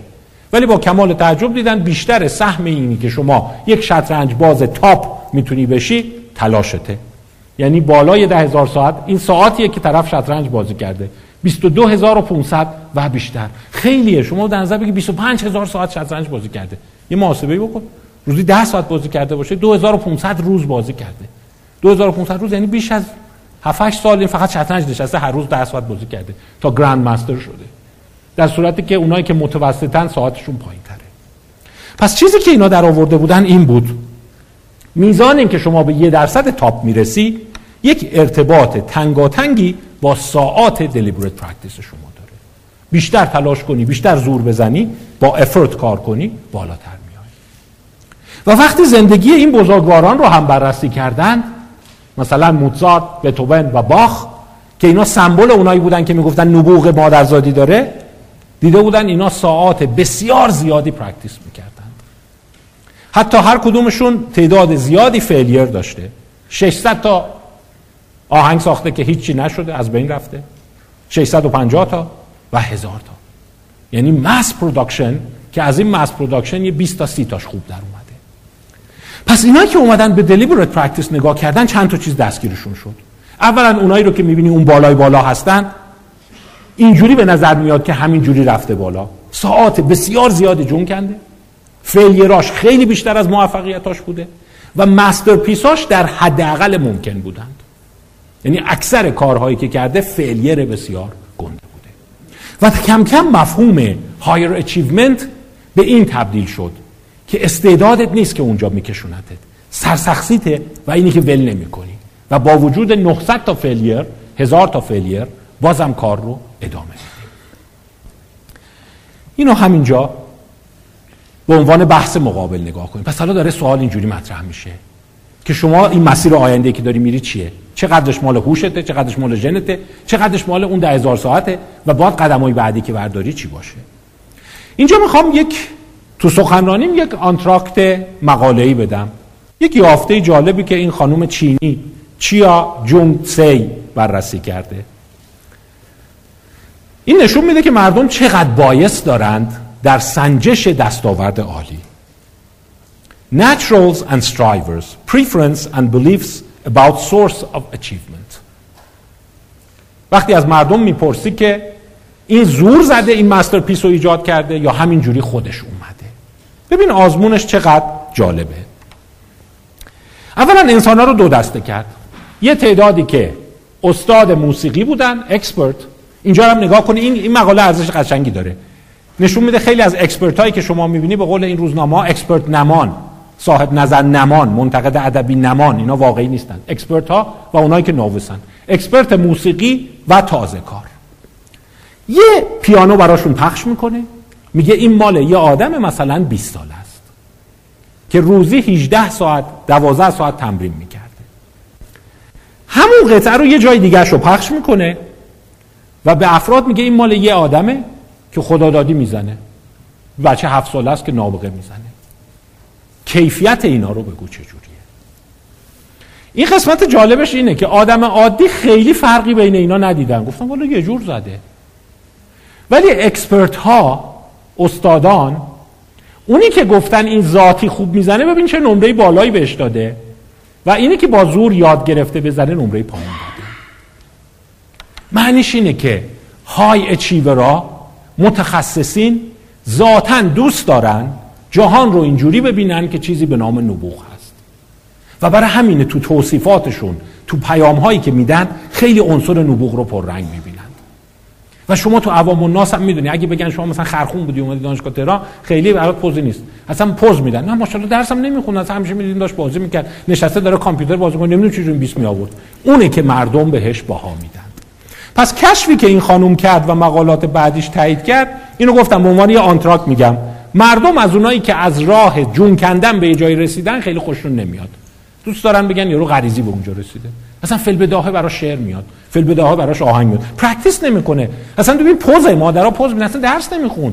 ما اصلا ندیدیم این درس بخونه. همیشه این ور اونور بود. بعد ماشاءالله مثلا نفر هشتم کنکور شد. در مقابل اون یکی اصلا یعنی یک bias شدیدی دارید در شناسایی افرادی که پرکار هستند و در واقع اونا زیر سوالند. سرتون رو درد نیارم. یافته ها رفت جلو اینو گفت. گفتن که بابا به نظر میاد IQ یه مفهوم failed ه. بیشتر از اونی که IQ نقش داشته باشه شما موفق بشی در واقع تلاشته. و مثلا کتاب جالب این آقای کافمان نوشته به جای گیفتد نوشته آن گیفتد. میگه اون های ها اونایی که خیلی بالای جامعه می‌رسن اتفاقا گیفتد نیستند. منتها بایستی که جامعه داره که همه رو دوست داره گیفتت ببینه نبوغ ذاتی ببینه بدون تلاش به جای رسیدی ببینه اینجوری نگاه می‌کنه. ولی تمام اون سی ای اوی که می‌بینی اون بالا رسیده فکر می‌کنه این مثلا دانشگاه هاروارد هم درس خونده یه دفعه دری به تخت خورده. همینایی که شما می‌بینی به عنوان بیل گیتس و زاکربرگ و اینا اینا آدمایی که به شدت جون می‌کنن از نظر ساعتی و deliberate practice خیلی بالا دارند. یعنی اصلا فکر نکن همینجوری براشون اومده. این انقدر پیش رفت که حتی اومدن مثلا در انگلستان اون آکادمی دانش آموزان یا نوجوانان استثنایی رو منحل کردند. گفتن ما اصلا انجمن استعدادهای درخشان نمی‌خواهیم. در واقع همچین چیزی وجود نداره. این صرفا یک فریبه. این یک باوریه که مردم هم دوست دارن بهش دامن بزنن. هی میگن آره فلانی نابغه است. فلانی جز استعدادهای درخشانه. ذاتیه. اینا باهوشن. وقتی اومدن دیدن نه خیر اون نیست. خیلی از اینا ساوانن یعنی همونایی که فقط یه سری چیزا رو همینجوری حفظ میشن و این با های اچیومنت ارتباطی نداره. در مقابل اونایی که خیلی بالا می‌رسن تلاش سنگین می‌کنند. اما داستان تموم نشده ها. هنوز بشید هنوز داره پیچیده تر میشه. پس شما بین یه دوراهی گیر کردید. یه عده میگن تو ذاتتونه. شما نمی‌خواد جون زیاد بکنی. همین که آیکیوت بالا شده یک در ده هزار یک در درصد همینجور میری بالا. دیدی یه درصد مدیر عامل شدن وکیل شدن نماینده مجلس شدن سناتور شدن همینجور اومدن بالا. دانشمند شدن. در مقابل یه سری بیچاره هم هستن که تلاش تلاش می‌کنن اینجا نمی‌رسن. در نقطه مقابل اینه میگه که نه این اتفاقا آفت جون شماست. تلاشتونه که شما رو به یه جایی میرسونه و در واقع اون ده هزار ساعت رو بدهکارید به دنیا. بریم جلوتر ببینیم دیگه چی شد. اومدن بررسی کردند. دقیق شطرنج بازار رو. که بیا ببینیم شطرنج بازاری که بالاترین نمره رو میارن با اونایی که اوریجن پایینن سهم یا واریانس یا اون تاثیر practice deliberate practice چقدره؟ دیدن تو شطرنج 34 درصده. یعنی شما می‌خوای شطرنج باز top بشی 34 درصد واریانست رو deliberate practice توضیح اما این اشتباه رو مرتکب نشید. 66 درصد هوش نیست 66 درصد هنوز قسمت زیادش ناشناخته است. جالبه ولی سهم هوش از 34 درصد کمتره. پس همین پیام هم شما داشته باشید. شطرنج بازای قهار بسیار آدمای باهوش نیستند. این تصوریه که شما دارید. عجب IQ ی همه رو می‌بره. نه صرفا practice خیلی بالا داشته ولی البته هوشش تا یه حدی خوب بوده. بقیه حوزه ها چقدر؟ جون کندن تو بقیه حوزه ها چقدر نقش داره؟ تو بازی ها 26 درصد. تو موسیقی 21 درصد. تو ورزش 18 درصد. توی وضعیت شما 4 درصد. و بعضی از حرف زیر یه درصد. یعنی پس اگه نبوغ نیست اگه مادرزادی نیست اگه جون کندن نیست پس چیه بقیهش یه سهمای گنده اینجا شما دارید که خیلی آش ناشناخته مونده not explained. 74 درصد. مثلا فرض کن اون موسیقی دانه یا اون ورزشکاره. آره این که بیشتر از شما ورزش می‌کنه خیلی دقیق ورزش کنه آره. ولی 82 درصد یه قسمت کوچیکی از این ژنتیکه هوش آیکیو کلاسیکه ولی یه حجم گندهش ناشناخته است. یعنی هنوز نمی‌دونیم از کجا میاد. برای همین یه کتاب می‌خوام براتون پیشنهاد بدم معرفی کنم. کتاب بسیار قشنگیه. The complexity of greatness. پیچیدگی عظمت پیچیدگی بزرگی پیچیدگی دستاورد عالی. داستان خیلی پیچیده تر از اینه. کیا میرن اون بالا؟ سناتور میشن. کیا میرن اون بالا؟ نوبل می‌برند.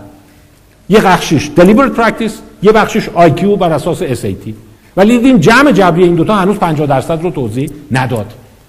Beyond talent or practice ماورای استعداد و practice یعنی از استعداد و practice هم هنوز همه چی رو توضیح نمیده.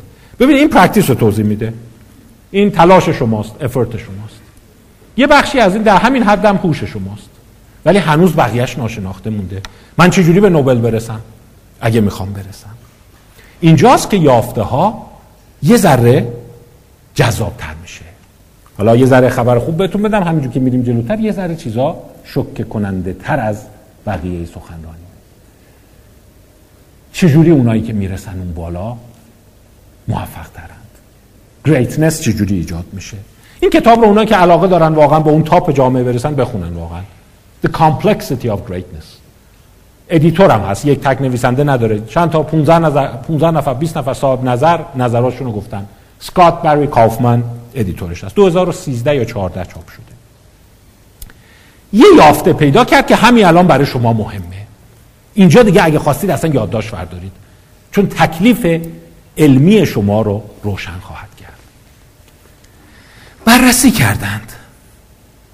گفتن ببین شما که اینجا رسیدی حالا تا اینجا که اومدی دانشجوی دانشگاه علوم پزشکی تهران شدی یه درصد اول شدی اینو مدیون چی می‌دونی؟ یعنی نظریه شما از هوش چیه؟ دیدن بعضی از انسان ها یک تئوری دارن بهش میگن انتیتی تئوری حالا بعدا میشه از شما تست گرفت. کدوماتون انتیتی تئورین کدوماتون اون یکین انتیتی تئوری یعنی یه چیز. یه چیزی به نام ذات هوشمند تو انسان وجود داره.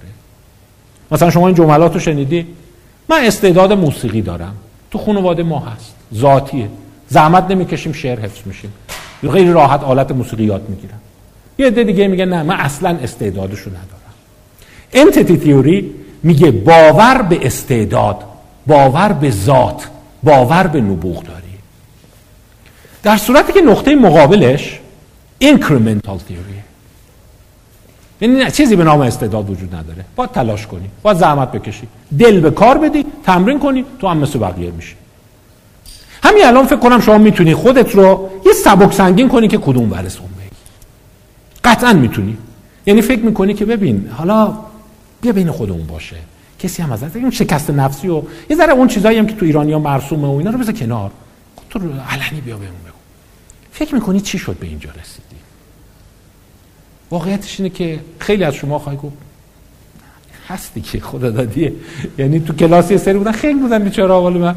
سری می‌گرفتم معلم فیزیک درس میداشت میدم اون نمی‌گرفت دیگه بیچاره یه ساعت این هر میرم نگاه می‌کرد خواستم نمی‌فهمم. بهتون خواهم گفت که این مفهوم چیزو دست کم نگیرید. باور به همون ژن خوب. بسیار فراگیره تو خوبه دیگه. از من دادا ما چهار تا داداش میجوریم تو ذاتمون هست. اصلا مرحوم پدر بزرگم هم اینجور بود. سری بعد تو کلاس می اومدیم یه سری خیلی حالا تحقیرشو نکنیم. بیچاره حالا اصطلاح مؤدبتر به کار می‌برم بیچاره مثلا دیرآموز بود. ولی من زود آموز بودم. آره. و وقتی بین خودتون هست ببینید شما entity theory هستی یا incremental theory یعنی من نه من واقعا هیچ فرقی با بقیه نداشتم. فقط زور می‌زدم. اینقدر تمرین کردم اینقدر زمین خوردم اینقدر تمرین کردم تا اینجا رسیدم. پس همین الان شما یکی از این دوتا رو دارید. یعنی سنبه‌تون به یه طرف پرزورتره. incremental theory یا entity اما حالا خطر و عوارضش چیه؟ اونی که incremental theory ه به plasticity of intelligence معتقده. مثلا شما ممکن تو ذهنت اگه تو ذهنت این جملات رو میگی من زبان یاد نمی‌گیرم. یا من زبان خیلی خوب یاد می‌گیرم. اصلا ذاتیه. یا اصلا پنج تا زبانم می‌تونم یاد بگیرم. اگه به اون معتقدی شما entity theory هستی به این طرف معتقدی incremental theory هستی. plasticity of intelligence یعنی هوشم plastic ه قابل افزایشه. و طبیعی است که domain specific هم می‌تونی باشی. پس دو تا مفهوم داریم. یکی اینکه plastic هوش یکی domain specific ه یعنی شما خودت معتقدی ببین من مثلا استعداد ریاضی دارم ولی اصلا موسیقی ندارم. اصلا ندارم. بی خود اون طرف نرو. یعنی باور داری که یه چیزی به نام fix تو شما هست و این عوض نمیشه. در مقابل یه دیگه میگه من هرچی می‌تونم تلاش می‌کنیم خوب اونو میشه اما ایرادش چیه؟ ایرادش اینه. اینجا اون قسمتیه که میگم یادداشت بردارید به دردتون می‌خوره. اگه شما انتیتی تیوری داری ممکنه توی یه تله بیفتی. اصطلاحا میگن اهدافت پرفورمنسه یعنی دوست داری هی موفقیت نشون بدی. دوست داری هی certificate نشون بدی. دوست داری امتحان بدی نمره خوب بگیری. چون اینا نظریات entity شما رو تایید می‌کنه. در مقابل اون incremental ها خیلی learning goals دارند. من خیلی دوست دارم زبان یاد بگیرم. خیلی دوست دارم مثلا تمرین کنم. در صورت که این بیشتر دوست داره که موفقیت هاش رو نشون بده. یعنی اولین چیزی که تو زندگی شما هست اگر آنتیتی تیوری دارید اصلا ایراد نداره. فقط هوشمند باشید. این چند کار رو نکنید. اینقدر عشق موفقیت نباشید. عشق موفقیت براتون خطرناکه. عشق موفقیت و پرفورمنس یه ارتباط تنگاتنگی با انتیتی تیوری داره. مثلا من برم یه جا این نمره خوب بگیرم. برم یه جا امتحان بدم قبول شم. در مقابل اینا بیشتر دوست دارن یه چیزی یاد بگیرند شور یادگیری تو اینکریمنتالیا بیشتره. برای همینه شما به صورت ذاتی این خطر تهدیدتون می‌کنه. آنتیتی تیوری داشته باشید. چون یه درصد برجسته جامعه اید. اگه شما یه درصد پایین جامعه بودید که آنتیتی تئوری به اون صورت نداشتی دیگه. یعنی مثلا من ذاتم خیلی مثلا همینجوری هیچی نگاه نمی‌کنم پنج میارم مثلا. نمی‌دونم می‌دونی؟ خیلی همچون آنتیتی برات نمیمونه. ولی ببین یه جور باعث دیگه. وقتی شما یه درصد تاپی دوست داری آنتیتی تئوری رو قبول کنی؟ دیدی اون خانم چینی هم گفت هم شما هم خانواده می‌خوان به شما القا کنن که این با استعداده. حتی اگر با استعدادم باشی و عنصری به نام تالنت باشه حواست باشه. وقتی به این عنصر اتکا می‌کنی زندگی عوض میشه. یعنی اهدافت اینه که تالنتت رو نشون بدی. اون یکی ها اهدافشون اینه که هی یاد بگیرند. Learning goals دارند. Learning goals اونا رو هی جلو می‌بره. برای همین شما حواست باشه اینجا که رسیدی یه عده با انرژی بیشتری دارن از شما جلو میان. اونی که پنج درصد پایین جامعه است اون هی مثلا ذوق می‌کنه. آقا رفتیم تو یاد گرفتیم. در که شما یادگیریه شاید اونقدر بهت مزه نده که موفقیت. پس یه چیزی که داره اون تاپ رو نشون میده میگه حتی اگر اینجا هستی این هستی سعی کن اینجوری برخورد کنی. به خودت کم کم اینجوری بقبولون که یادگیری هنره نه موفقیت. هنگام ارزیابی خودشون چی کار می‌کنند؟ آنتیتی تیوریا به شدت با دیگران مقایسه می‌کنند. همین الان از فیلترتون رد میشه. نفر چندم شدی؟ تو کلاس بالاترین نمره چند بود؟ پایینترین نمره چند بود؟ این ذات آنتیتی تیوریه در صورتی که اینکرامنتالیا با خودشون مقایسه می‌کنن او من پارسال اینقدرم نمی‌تونستم حرف بزنم انگلیسی. مثلا شما تو کلاس انگلیسی چجوری انگلیسی حرف می‌زنه اون یکی که هیچی بلد نیست از تشخیص نمیده. ولی خودت رو همیشه با lateral مقایسه می‌کنی. incremental یا یه مزیت داره با خودش مقایسه می‌کنه. من پارسال اینم نمی‌تونستم بخونم. من سه ماه پیش نمی‌دونستم این لغت چیه. و خودشم میخنده الان می‌دونم. پس این self-assessment مقایسه با خود اصطلاحا میگن self-referential یک مزیت بسیار بالاست که خودتون رو به top جامعه میرسونید. پس حتی اگر entity theory هستید رودروایسی می‌کنید شکست نفسی می‌کنید ژن خوبه دیگه. top در اومده این چی زده اصلا masterpiece زیبا در آورده. self-referential بشید. یعنی با خودتون خیلی خودتون رو مقایسه کنید. سه ماه پیش من چقدر بلد بودم؟ الان چقدر بلدم؟ در صورتی که هی تمایل داری با rank مقایسه کنی. چندم جامعه هم هست اصلا اتوماتیک من 3 درصد اولم من 5 درصد اولم من 1 درصد اولم من 15 درصد اولم. پس self-referential self-assessment به نفعت میشه که top بشی اومدن دیدن اونایی که اون top top میشن سیستم ارزیابیشون self-referential ه با خودشون مقایسه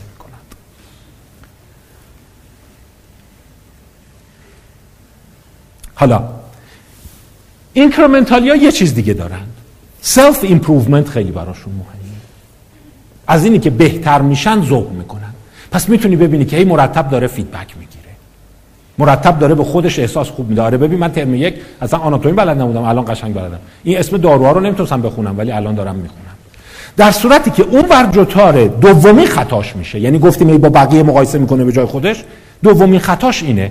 self-enhancement پیدا می‌کنه. self-enhancement یعنی خودنمایی. آبروم در خطره. موقعیتم در خطره. نباید خیت بشم. نباید کم بیارم جلو دیگران. این میشه self-enhancement معتقدن self-enhancement استراتژی که مرگباریه که نخبگان متوجه میشن. ببین تو چرا هیچی نمیگی؟ تو همه چیزی بگو. بعدا میگن تو که بلد نیستی. نذار جاتو بگیرن. تو دو یه درصد اول بودی. تو باید حرف بزنی. و شاید یه بخشی که پزشکا می‌بینی یه ذره حساسن به کیانشون حمله میشه اینه.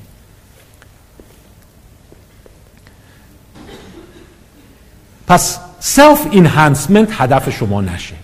یعنی خودم رو مطرح کنم. self-improvement هدفت بشه. یعنی حس می‌کنم دارم بهتر میشم. با خودم مقایسه می‌کنم اون سری اینا رو نمی‌دونستم. ولی self-enhancement چیزی است که ما در روان پزشکی میگیم دفاعی شدن defense mechanism نه من اون روز بلد بودم. تقصیر اون شد. نذاش من خوب صحبت کنم. به این وقت ندادن. امتحانو خراب کردن. اونا تقصیر اونا شد. یعنی defense mechanism ها مانع این میشه شما به یه درصد اول برسید. تو high achievement حالا من یه ذره بیشتر توضیح خواهم داد. بذار مثال براتون بزنم. یه مقاله قشنگی هست به عنوان تیپیک برای شما درست کردم انتخاب کردم. کارول دوک یکی از نظریه پردازان این, این دیدگاهه. Defensiveness versus remediation. Defensiveness versus remediation. با این دوتا اصطلاح آشنا بشید. Defensiveness یعنی دفاعی شدن. دفاعی شدن برای شما خیلی خطرناکه. ولی فراموش نکن استعداد داری چون identity theory entity theory رو داری self-enhancement و defensiveness داشته باش. defensiveness شما رو زمین خواهد زد. اینو به عنوان درس اخلاقی زندگی میگم. حالا مثالاشو شما خواهید دید. در مقابل remediation یعنی اصلاح در مقابل بهتر کردن improvement اومدن این کارو کردن توی مطالعه.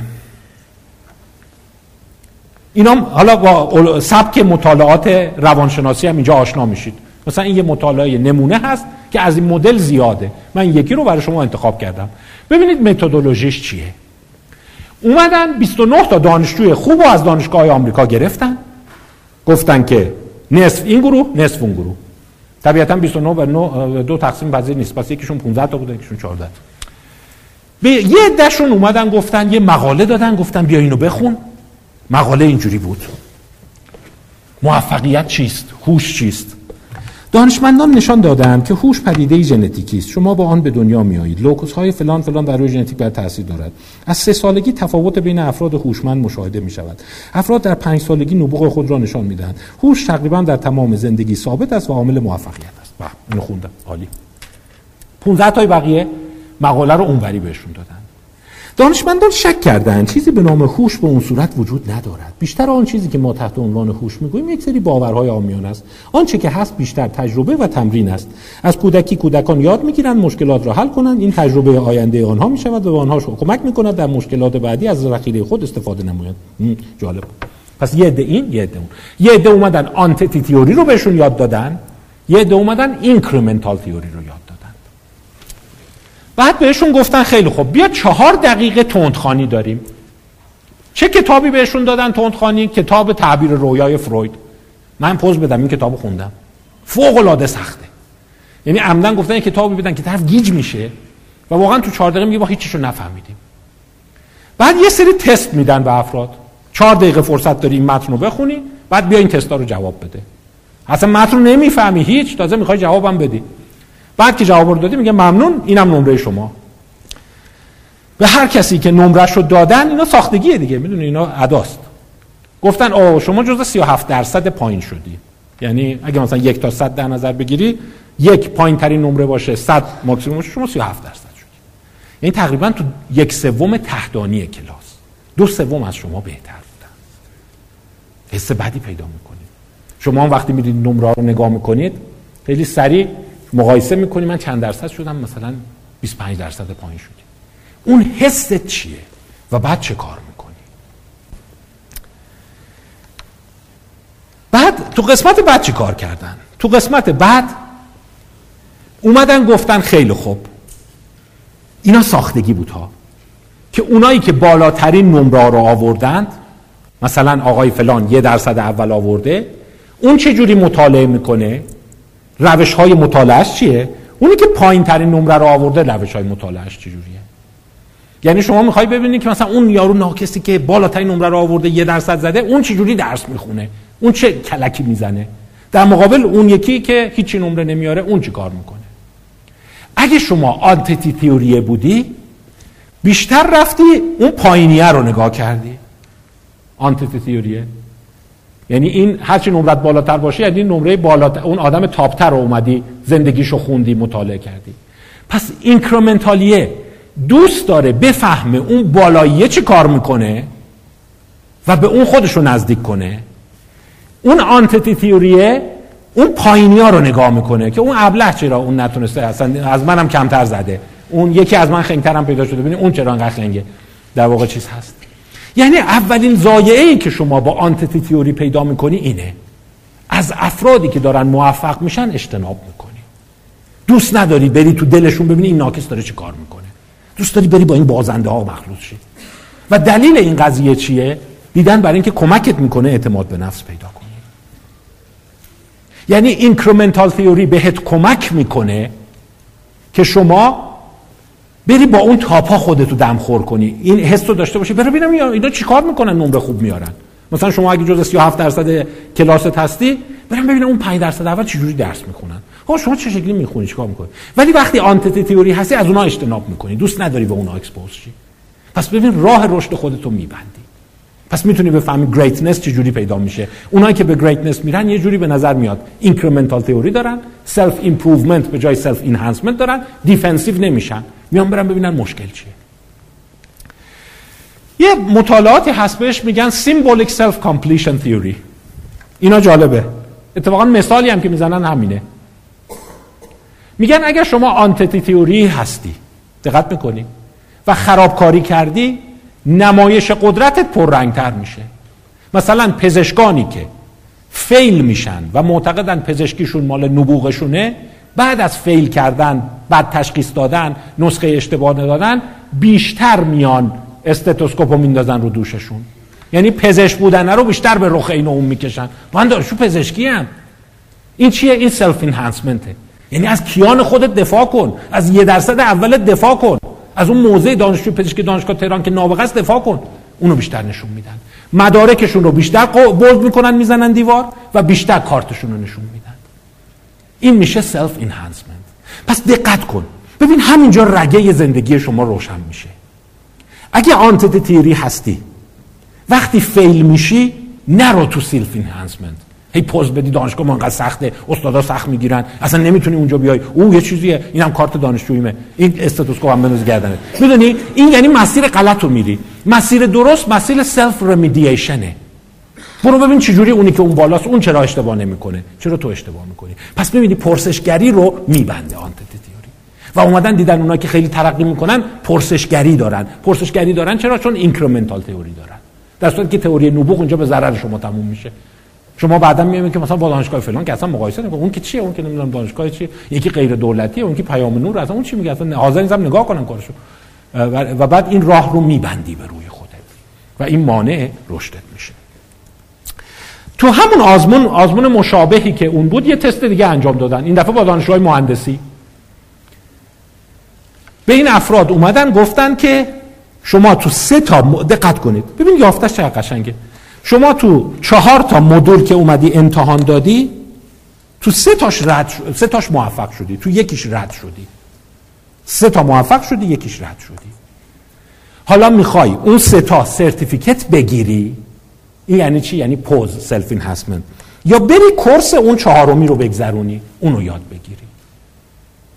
ببین یه راه مخرب من سه تا certificate می‌گیرم پوزشو میدم. یه راه مفید. میرم دوره چهارمم میگذرونم اونو یاد بگیرم. وقتی entity theory بودن تعداد اونایی که گفتن می‌خوان برن اون راه چهارمو 50 درصد در مقابل 90 درصد. این چه یافته قشنگیه؟ یعنی وقتی شما incremental theory هستی معتقدی هوش قابل رشده شما در اونجور شرایطی کاری که می‌کنی اینه که میری اون نقص چهارمیه رو درست می‌کنی. در صورتی که entity theory هستی رو برده هات بانوف میدی. من سه تا برد دارم. اونا رو به رخ این اون می‌کشی. خیلی ها میگن اینجاها داره شروع میشه.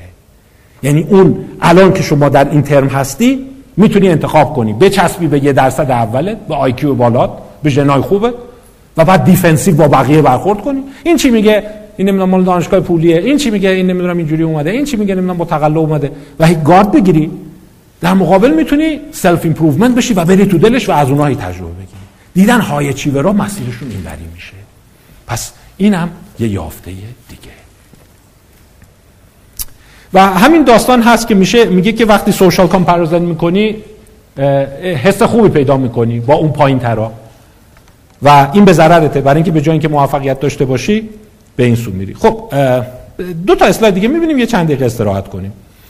اینم یه مطالعه دیگه است. باز به دانشجوها دادن. گفتن این آقا نمراتش اینه. ترم یک ترم دو ترم سه ترم چهار ترم پنج ترم شش این اوریج نمراتشه. و اینم این یکیه. اینا رو تفسیر کن. اونایی که آنتیتی تئوری بودن اینجوری تفسیر کردن. نگاه کن. آنتیتی تئوری یعنی چی؟ هوش ذاتیه. این تفلک اومد اینجا با استعداد و چه چیز بود بعد خورد تو ذوقش یه دانشگاه بیخود که بی انگیزه شد از دست داد. می‌بینی یعنی تئوری افول تو ذهنشون میاد. و این به ضرر شما تموم میشه. چون تو ترمای بعدی اینجوری قرار شد. ببین من چی بودم؟ تاپ کلاسمون بودم. اصلا من یه درس رو یه دور می‌خونم اینقدر اومدیم اینجا بهم فشار آوردیم گیر معذرت می‌خوام استادا چیز افتادیم. این چی شدیم مثلا مخمون دیگه کار نمی‌کنه. یعنی خیلی deterioration خودشون رو می‌بینند و اینو چجور تفسیر کردی؟ این رو تفسیر می‌کرد من بنده خدا بیچاره حالا آدم بی استعدادی بود حالا با هزار زور و جون کندن تونسته نمره آخر سگیر بیاره. یعنی این رو acknowledge نمی‌کنه. incremental theory اونوری بحث می‌کنه. میگه این خیلی خوبه. این ببین چه تلاشی کرده رفته بالا. ترقی کرده. آفرین. لم قضیه رو یاد گرفته و ذهنش منسجمتر شده. این یکی تفلکی فکر کنم که چیز بوده. این اول یه ذره شانسی بوده دیگه ولی بعدا ذات واقعیشو نشون داده. و در واقع وقتی از انتیتیه می‌پرسی اون آدم درسته لایقه کدومه؟ اون میگه این و اینکریمنتالیه میگه این. یعنی افزایش یابندگی براش ارزش داره. پس شما نگاه کن. اگه نمره خام و رتبه و بهترین راه حل این یه مطالعه دیگه بود. از انسان ها خواستن که توی آزمون شرکت می‌کنی یا آزمون خوشه و این آزمون باید مسئله فضایی رو حل کنی. بعد که میای بیرون میگن نهاد می‌تونی یکی از این ستا رو بخوای. کدومش رو می‌خوای؟ نمره خوابتو می‌خوای؟ رتبتو می‌خوای؟ یا بهترین راه حل رو می‌خوای؟ اینکریمنتالیا بیشتر گفتن اینو بده ببینیم. بده ببینیم معمای چجور حل می‌شد. ولی جالب آنتتیه بیشتر اینو می‌خواستن. من چندم شدم. پس هر وقت تو ذهنت اومد من چندم شدم داری entity نگاه می‌کنی. و بعدم نیست. حالا مطلق گرایی نمی‌کنی می‌خوای rank خودتو بسنجی. ولی بیش از حد درگیرید. با چندم شدم. اون چند زد defense mechanism تو دامن می‌زنه و راه رشد تو میبنده. پس از همین ترمای اول نگاه کنی. هر موقع سه تا گزینه در مقابل شما بود اونو خوب انتخاب کردی امکانی که به greatness برسی بیشتره. ها این ناکس نمی‌دونم چجوری فهمید؟ نه تو من از کجا فهمید؟ تشخیص دادی. یا این چیزو از کجا بلد بودی؟ کجا اینو خوندی؟ در صورتی که اون روش self referential بازگشت به ارزیابی خود اون رتبه براش مهمترین عنصر میشه. و یه جور میندازتش توی یک تله. ببخشید یک slide مونده ولی می‌خوای یه چند دقیقه استراحت کنیم؟ موافقین چون یه ذره طنز میشه. می‌تونیم بعد از یه چند دقیقه استراحت آقای دکتر نادریان درسته؟ وقت استراحت الان؟ یه چند دقیقه استراحت می‌کنیم اسلاید زیاد نمونده 15 تا مونده ولی می‌خوام که بحث رو بعدا ادامه بدیم که خیلی خوب. تا اینجاشو فهمیدیم. یکیش سبکمونه. دیگه چه چیزایی هست که موفقیت ما رو پیشنهاد میده. پس اون عنصر اسم اون کتابه یادتون بمونه. Beyond Talent and Practice. یه چیزایی دیگه هم هست. اون سبکیه که شما با فعلیرهای خودت مواجه میشید.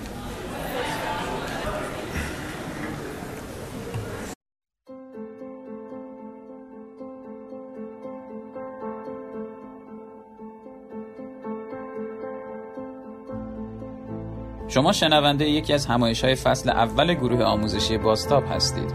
گروه آموزشی باستاب برای توانمندسازی دانشجویان و دانشگاهیان کشور اقدام به برگزاری رویدادهای آموزشی در حوزه های مثل مهارت های لیدرشپ، مهارت های حل مسئله و مهارت های رشد فردی می‌کنه. در مجموع این مهارت ها با عنوان مهارت های مورد نیاز آینده یا Future Skills شناخته میشن و به ما کمک می‌کنن تا در آینده تحصیلی و شغلی خودمون موفق تر باشیم و به افراد تاثیرگذارتری تبدیل بشیم.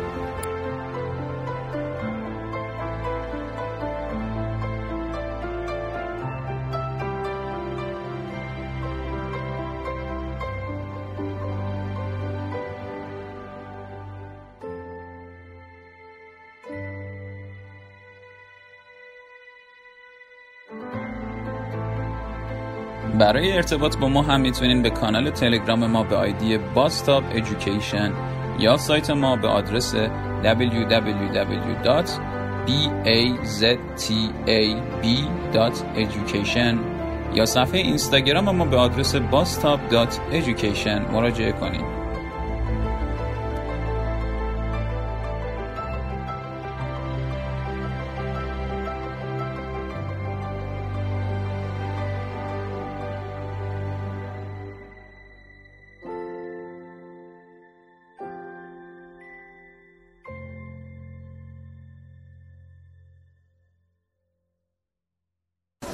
نولن هوکسیما یکی از افراد واقعا های چیور بود در رشته رفتارشناسی، روانشناسی، روانشناسی اجتماعی و متاسفانه برست کنسر در سن پایین عمرش رو گرفت. خیلی کارهای جالبی کرده. حالا شاید تو سخنرانی های دیگه به کارهای ایشون بیشتر اشاره کنیم. این بیشتر راجع خوشبختی احساس رضایت از زندگی. احساس سلامت روان پژوهش می‌کرد. و حتی کارهایی کرده بود که در شرایط بد رفتارهای خوب کدوم ها هستن که بتونه شما سعادت زندگیتون رو تأمین کنه. ببینید من دارم بحث رو به این سو سوق میدم. practice خوبه استعدادم لازمه بالاخره سهم داره. آنچه که تعیین می‌کنه شما به اون بالا برسی میگن توان استمرار حرکت و سرد نشدن در مقابل فیلیره دیدی اون سبک اینکریمنتال مقاومتره دیرتر سرد میشه. سبک آنتتی زود سرد میشه. برای همینه که زود زده میشه. شما این خطر رو داری تو 23 4 سالگی اگه الان مثلا 19 20 هستید تازه اومدید دانشگاه کم کم بس کنید که دیگه فایدهش چی؟ بیخود داریم تلاش می‌کنیم خود تلاش می‌کنیم بیا الان فلانی چقدر پیشرفت کرد فلانی چی شد چی شد. و این باعث میشه که در مقابل failure خراب بشیم در صورتی که دیدیم سبک incremental اون سبکی که معتقد هوش پلاستیکه استعداد پلاستیکه در مقابل failure بهتر مقاومت می‌کنه. اینو به عنوان یک نصیحت برادرانه نمی‌دونم حالا هر سن منو ارزیابی می‌کنید پدرانه مقاومت شما در مقابل failure تعیین کننده خواهد بود نه موفقیتاتون من اینو سالیان سال با معتادا که سر کار داشتم اینو فهمیدم. وقتی شکست می‌خوری واکنشت به شکسته که زندگیت رو روشن می‌کنه. و سبکای incremental در مقابل شکست مقاوم ترند یعنی میری امتحان میدی رد میشی. مقاله درست می‌کنی reject میشه. میری یه جا با بازخورد منفی مواجه میشی اصلا میندازنت بیرون. ولی اون سماجت اون سرسختی اون grit اصطلاحا بخش زیادش به این سبک برمیگرده. و سبکی که self-referential ه مقاوم تره یعنی معتقده که خب بیا حالا تلاش کردم حالا دارم پوست کلفت میشم. دارم تمرین می‌کنم پلاستیکه داره قدرتم میره بالا. در صورتی که سبک entity theory ریسک داره. حتی اینم به عنوان یه چیزی بگم این فکت علمی نیست. یه حساس درونیمه. نمی‌دونم این جوکا رو دیدین چقدر شایعه که تو باشگاه بدنسازی میگه هر جا میری میگه داداش داری اشتباه می‌زنی داداش اشتباه داری ورزش می‌کنی. این راست میگه واقعا هست. من باشگاه میرم استو دارم. میگه همه تو کارم دخالت می‌کنن. آقا این اینجوری نظر چشم. این وری باید باید شو تکلیف تو این وری باید بگیری یا اون وری بگیری. هیچ چیزی ندارن. ببین یه دلیل من حس کردم. در صورتی که شما این فیدبک رو راحت نمی‌تونی به همکار پزشکت بدی. باشگاه بدنسازی یه جاییه که آنتیتی تئوری اصلا نداری و برعکس عکسشو داری. یعنی داد می‌زنه ژنتیکت تو انقدر گنده ای ولی همش میگه من سخت کار کردم. یعنی هیچ که اونجا پوز نمیده. برخلاف پزشکی و مطالب هوشی که ما استعداد ذاتی داریم. ما اصلا یه دور می‌خونم یاد می‌گیرم. دیدیم باعث این وریه. در که باعث اونا اون وریه. یعنی حتی اگه یارو کاملا هم ژنتیکی درشته می‌خواد به حساب تلاشش و آقا نمی‌دونی پوست من کنده شد ببین تمام دستام اینقدر من دمبل زدم اینجوری شدم. فکر کردی الکیه تو باید جون بکنی تا اونجا برسی. یعنی سبک incremental ن. تو سبک incremental feedback رو راحت قبول می‌کنن. برای همین ای به راحت به میگه اینجوری درست کن اینجوری کن. چون اون حس رو ندارن که defensive بشن. برای همین به راحتی از همدیگه می‌پرسن. آقا شما یه دور اینجوری بزن من اینجوری بزنم درسته.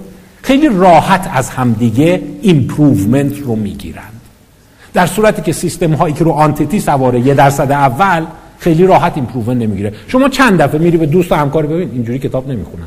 اینجوری مطلب نمی‌خونن اینجوری مریض نمی‌بینن حس می‌کنی اون بعدش میاد به شما و چه مربوطه بگین در صورتی که تو باشگاه اون فقط مال کلاس اجتماعیش نیست هر کی میاد نظر میده. یعنی شما در که ببینید جوک شده دیگه. آقا مثلا اشتباه داری میشینی آقا اشتباه داری نوشابه می‌خوری. این درش اینجوری باز نمی‌کنه.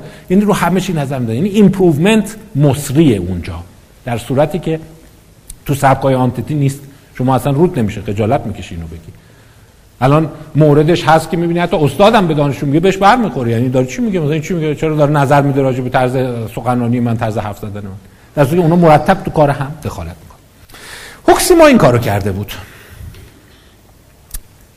ببینیم مثلا چند تا یه دفتر اولا داده بود به افراد. گفته بود که تو هر صفحه یه تعدادی از اینا هست.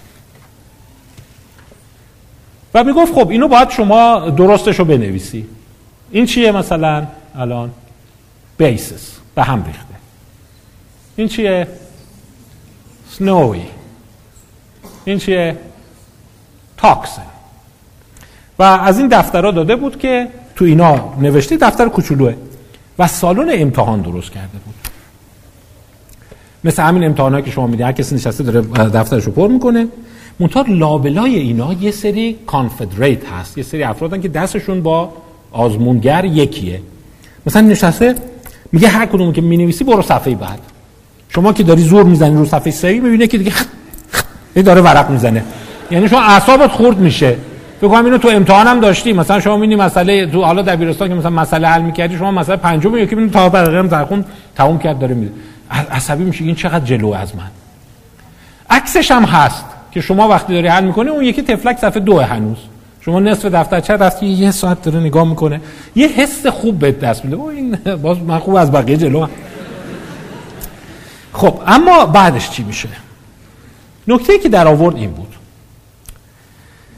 وقتی که اون طرف دیگه داره بد عمل می‌کنه خیلی کنده شما در حال حس خوبی خواهی داشت. حس خیلی خوبی خواهی داشت. این عجیب حس دارین تقریبا فراگیره. ولی وقتی اون طرف داره تند عمل می‌کنه. اون آدمایی که استعداد افسردگی دارند. اون آدمایی که تو زندگیشون ناراضی هند. اون آدمایی که self-referential نیستن مقایسه به سرعت کلافه میشن. اینجا. می‌بینی unhappy ا افت می‌کنه و در مقابل happy ا کماکان بالا میمونند پس چیزی که اینجا داریم اینه اگر شما دیفنسیوی دفاعی هستی هنگام فیلیر و دیدن موفقیت دیگران احساس خیلی بدی پیدا می‌کنی و این می‌تونه شما رو زمین بزنه. در صورتی که سبک دانشمندان افراد برجسته اینه که هنگام فیلیر بیشتر جنگنده میشن و سعی می‌کنن تو دل سیستم برن. و همین دلیله که ما فکر می‌کنیم که شاید سبک های انسان هاست که تعیین یه اتفاق دیگه هم برای entity ا میفته. اونایی که به ذات و هوش و نبوغ وابستگی دارن. اینه. self-handicapping خود را اصطلاحا میگن شلیک تو پای خود. خود رو معلول کردند. ببین اگه شما معتقدی نبوغ ذاتی داری خیلی توانمندی یه درصد اولی و داری فیل میشی در معرض ارزیابی هستی چجوری می‌تونی روحیه خودتو حفظ کنی؟ میگن یه راهش سلف هندیکپینگه مثلا عمدن درس نمی‌خونی. درس نمی‌خونی یعنی چی؟ یعنی ببین خب بابا درس نخوندم خب نمره نیاوردم دیگه. شبش نخوابیدم. تا نصف شب داشتم فیلم دانلود می‌کردم. اینا. I didn't sleep so well. نمی‌دونم پریشب اصلا یه مشکلی پیش اومد رفتم بیرون با یکی دعوام شد. یعنی میگه اگر شما این سبک رو دارین اتفاق میفته عمداً کارهایی می‌کنی که این کارها دستاویز عدم موفقیتت گردد. به این میگن self-handicapping با من اصلا کلاس ها رو نرفتم. اصلا من شب امتحان یادم رفته دیر رسیدم سر جلسه. خواب موندم. و self-handicapping خیلی پررنگه. حواستون باشه. این لغت رو بگیرید. من توی همایش های بعدی امیدوارم راجع به مکانیزم های دفاعی یه مقدار بیشتر صحبت کنم. self-handicapping تو خطره برای شما. این یعنی اینکه پتانسیل تمامتون رو به کار نمی‌برید. چرا؟ چون اگه تمام پتانسیلت رو به کار ببری و fail بشی خیلی ضربش دردناکتره. تا اینی که بگی اصلا درس نخوندم و موفق نشدم. و افراد entity theory یه درصدای اول جامعه این خطر تهدیدشون می‌کنه. شروع می‌کنن self-handicapping برای اینکه اگه قرار موفق نشی اگه قرار این استعداد به دردت نخوره باید دلیلی بتونی پیدا کنی که رویت رو نبازی خودت زیر سوال نبری. پس داستان اینه که شروع می‌کنم سرم درد می‌کرد پریشب اسهال شدم نمی‌دونم اون غذایی که خوردم چرا تهوع داشت تا صبح نمی‌دونم بخوابم. این همسایه چکش می‌زد من نذاش بخوابم. صبح داشتم میمونم با یکی دعوام شد کارتم جا موند یعنی یه جوری می‌بینی self-destructive میشید. خود انهدامی. بسیاری از اونایی که میره حشیش می‌کشن. میفتن تو خط مشروبات و اینا. self handicapping ه در صورتی که همه فکر ناآگاهی و اینا. یعنی سعی می‌کنه خودش رو تو پاش بزنه. ببین اگه شما فرض کن قهرمان دو هستی و در این حال می‌دونی که مسابقه رو داری میبازی باید یه بهانه پیدا کنی. که پام پیچ خورد. آی نمی‌دونم مفصلم میشه شد. تا اینکه بگی همینجور رفتم خراب کردم دیگه. چون self referential هم نیستی دیگه. با دیگران داری مقایسه می‌کنی. پس من راجع به مکانیزم های دفاعی امیدوارم تو جلسات بعد صحبت کنم. یکیش self handicapping ه حالا مکانیزم های دیگه ای هم شما استفاده خواهید کرد ولی دیگه تو این جلسه اجازه بدید زیاد بهش نپردازیم. فرصت رو بذاریم جای بعد. مثلا اینکه دیگران رو سرزنش می‌کنی project می‌کنی بهانه تراشی می‌کنی دلیل تراشی می‌کنی میفتی توی رفتارهای معیوب. پس می‌بینی هوشت به ضررت تموم میشه. چون مجبوری از کیان هوشت دفاع کنی انواع مکانیزم های دفاعی رو علم می‌کنی. با من لجه با من دشمنی داشت همه هستن با من چپن این چه مملکتیه همه چی نمی‌دونم چیزه. آره ممکنه همه چی اختلاس و اینا باشه ولی مثلا تو محیط دانشگاهی دیگه نمره شما خیلی به اون ربط نداره. ولی حتی ممکنه با اونم چیز آره بابا نمی‌دونم اصلا همه که حجیه آدم همه گیر یه سری اولاست و چون عوضی افتادیم نمی‌دونم چی. یعنی شروع می‌کنی paranoid thinking و projection self handicapping رو فراموش نکنید. هر موقع دیدی از پتانسیل خودت تمام استفاده نمی‌کنی داری به خودت آسیب می‌زنی خود تخریبی شدی امتحان داری تا نصف شب مثلا نشستی داری نمی‌دونم بی خود می‌کنی. نشستم ورق بازی می‌کنم چی بعد میگم؟ نه حالا چیز نیست. بعد صبحش خواب میمونم ببین نمره من خداییش من می‌تونستم چیز بیارم. اون الف آورد اون خب برای که خونده بود. من من یه ذره خونده بودم می‌رسه. ولی همون یه ذره هم نخوندم. این بهترین مکانیزم دفاعی شما خواهد شد. پس راجع به دیفنس مکانیزم ها بیشتر صحبت خواهم کرد. برای همینه که من اینجا ببینید این تیتر این مقاله که اینجا بود رو می‌خوام روی این تیتر مانور زیادی بدیم بعدا. این defensiveness دفاعی شدن در مقابل remediation اصلاح. این یکی از چیزهاییه که موفق ها رو بعدا جدا خواهد کرد. هر موقع حس کردی داری دفاعی میشی ها. ببین داری دفاعی میشی و این جلوی رشدت رو خواهد گرفت. خب بیایم ببینیم دیگه چه پارامترهایی هست. یه ذره بحث دوباره داره عوض میشه. این یکی از نویسنده های پرآوازه غربی است. اسمش از مالکوم گلادول چند دفعه فقط تو سی اومده بود تو مجله تایم از به عنوان صد آدم تاثیرگذار گذاشته بودنش. کتابی داره به نام Outlier The Story of Success. Outlier هم که می‌دونی دیگه اونایی که بیش از حد بیرونن از بقیه جلوترن پیش تازند. یه کشف جالب رو مالکوم گلادول نشون میده که شما ببین چجوری مزیت در محیط ضرب میشه. اینو نگاه کنید. اینا اعضای تیم حالا معروف اون هاکی آمریکاست. این اومده بود اونایی که به مراحل بالای تیم هاکی و فوتبال آمریکایی. از این فوتبال خرکی ها اینجوری می‌زنن کله هم. یعنی همچین اونا. چیزی که در آورده بود جالب بود. ببین اینو شما چجور توضیح میدی؟ که چرا اعضای تیم برجسته هاکی؟ اینو نگاه کن. تاریخ تولداشون رو ببین. ژانویه فوریه مارچ. اینو چجوری توضیح میدی؟ چرا مثلا از 21 نفر 15 نفرشون تو سه ماه سال به دنیا اومدن؟ اینو چه شکلی میشه توضیح داد؟ بله؟ ها؟ آره آره دقیقا. برای اینکه این رفته بود ببینید آدم عجیبیه. مالکوم گلادول دنبال چیزای خیلی کامن سنس میگرده. مثلا یکی از سوالاتی که این مطرح کرده کتاباشو بخونید جالبه. که چرا ما ده ها نوع خردل داریم؟ ماسترد توی فروشگاه ها ولی کچاپ یکی دو نوع بیشتر نداریم. کچاپ ها خیلی متنوع نیستن. راست میگه. کچاپ ها کچاپ هاینز نگاه کنیم واقعا همش یه فرمه. و این رفته بود در آورده. مثلا میرم می‌پرسم از مدیر عامل از اینکه حال چه حکمتی هست. می‌گفت خردل و بزرگسالا می‌خورن. بزرگسالا تنوع زاغه دوست دارن. ولی شما اگر کچاپ رو نگاه کنی بیشتر بچه ها می‌خورن. و بچه ها از تغییر زائقه فوق العاده متنفرن. کتلتی که مامانش درست می‌کنه خالش درست کنه نمی‌خوره. یعنی یه جور دیگه است. یعنی خیلی عجیب اصرار داره عین همون مزه رو بده. و مثلا کچاپ هاینز اگه شما دقت کرده باشین سه چهار تا موفقیت داشته که اینکه پلاستیکیش کرده بود. یکی هم دیدی اینجوری می‌کنه اینجوری میریزه. این این برای اینکه بچه ها بتونن خودشون لذت ببرن بریزن. و این گفته بوده اگر ما کچاپ یه ذره طعمش عوض شه بچه نمی‌خوره بهانه در میاره و بیشتر کچاپ ها رو بچه ها می‌خورن. و برای همین شما تنوع کچاپ نداری. تو خیلی قشنگ در آورد واقعا آدم خوشفکریه. خیلی تخصص خاصی نداره فقط میریم در مثلا یه چیز شاهکار دیگه در آورده بود. اینو من می‌خوام بهتون بگم که همین جای ذره ذهنیت پزشکیتون چیز بشه. این تاریخ contraceptive رو رفته بود بررسی کرده بود. که اولا contraceptive می‌دونید که هیچ تاریخ عجیب غریبی داره. کلیساها در غرب اجازه نمی‌دادن شما contraceptive بسازی. بعد اینا رفته بودن فتوا گرفته بودند. میشه اینجوری نگاه کنی. از کلیسا و کاپ و پاپ و اینا. که ببین جلوی بارداری رو نمیشه گرفت. ولی اگه شما تو زمانهایی سکس کنی که احتمال میدی بارداری کم باشه آیا این گناهه؟ مثلا اووولیشن رو بشناسی؟ بگی خب من درست تو ovulation intercourse نمی کنم یه زمانایی بکنم که اووولیشن نیست. گفتن نه این اشکال نداره. گفت خیلی خوب. پس اگه ما یه دارویی بسازیم که زمان اووولیشن رو تنظیم کنه که طرف بدونه در این 21 روز کجا اووولیشن هست این ایراد داره. گفتن نه ایراد نداره. بعد اینجوری شد که contra oral contraceptive پذیرفته شد. منتها این کشف قشنگش نیست. کشف قشنگش اینه. میگه بحث پیش اومد که menstruation cycle یا cycle در واقع قاعدگی چند روزه؟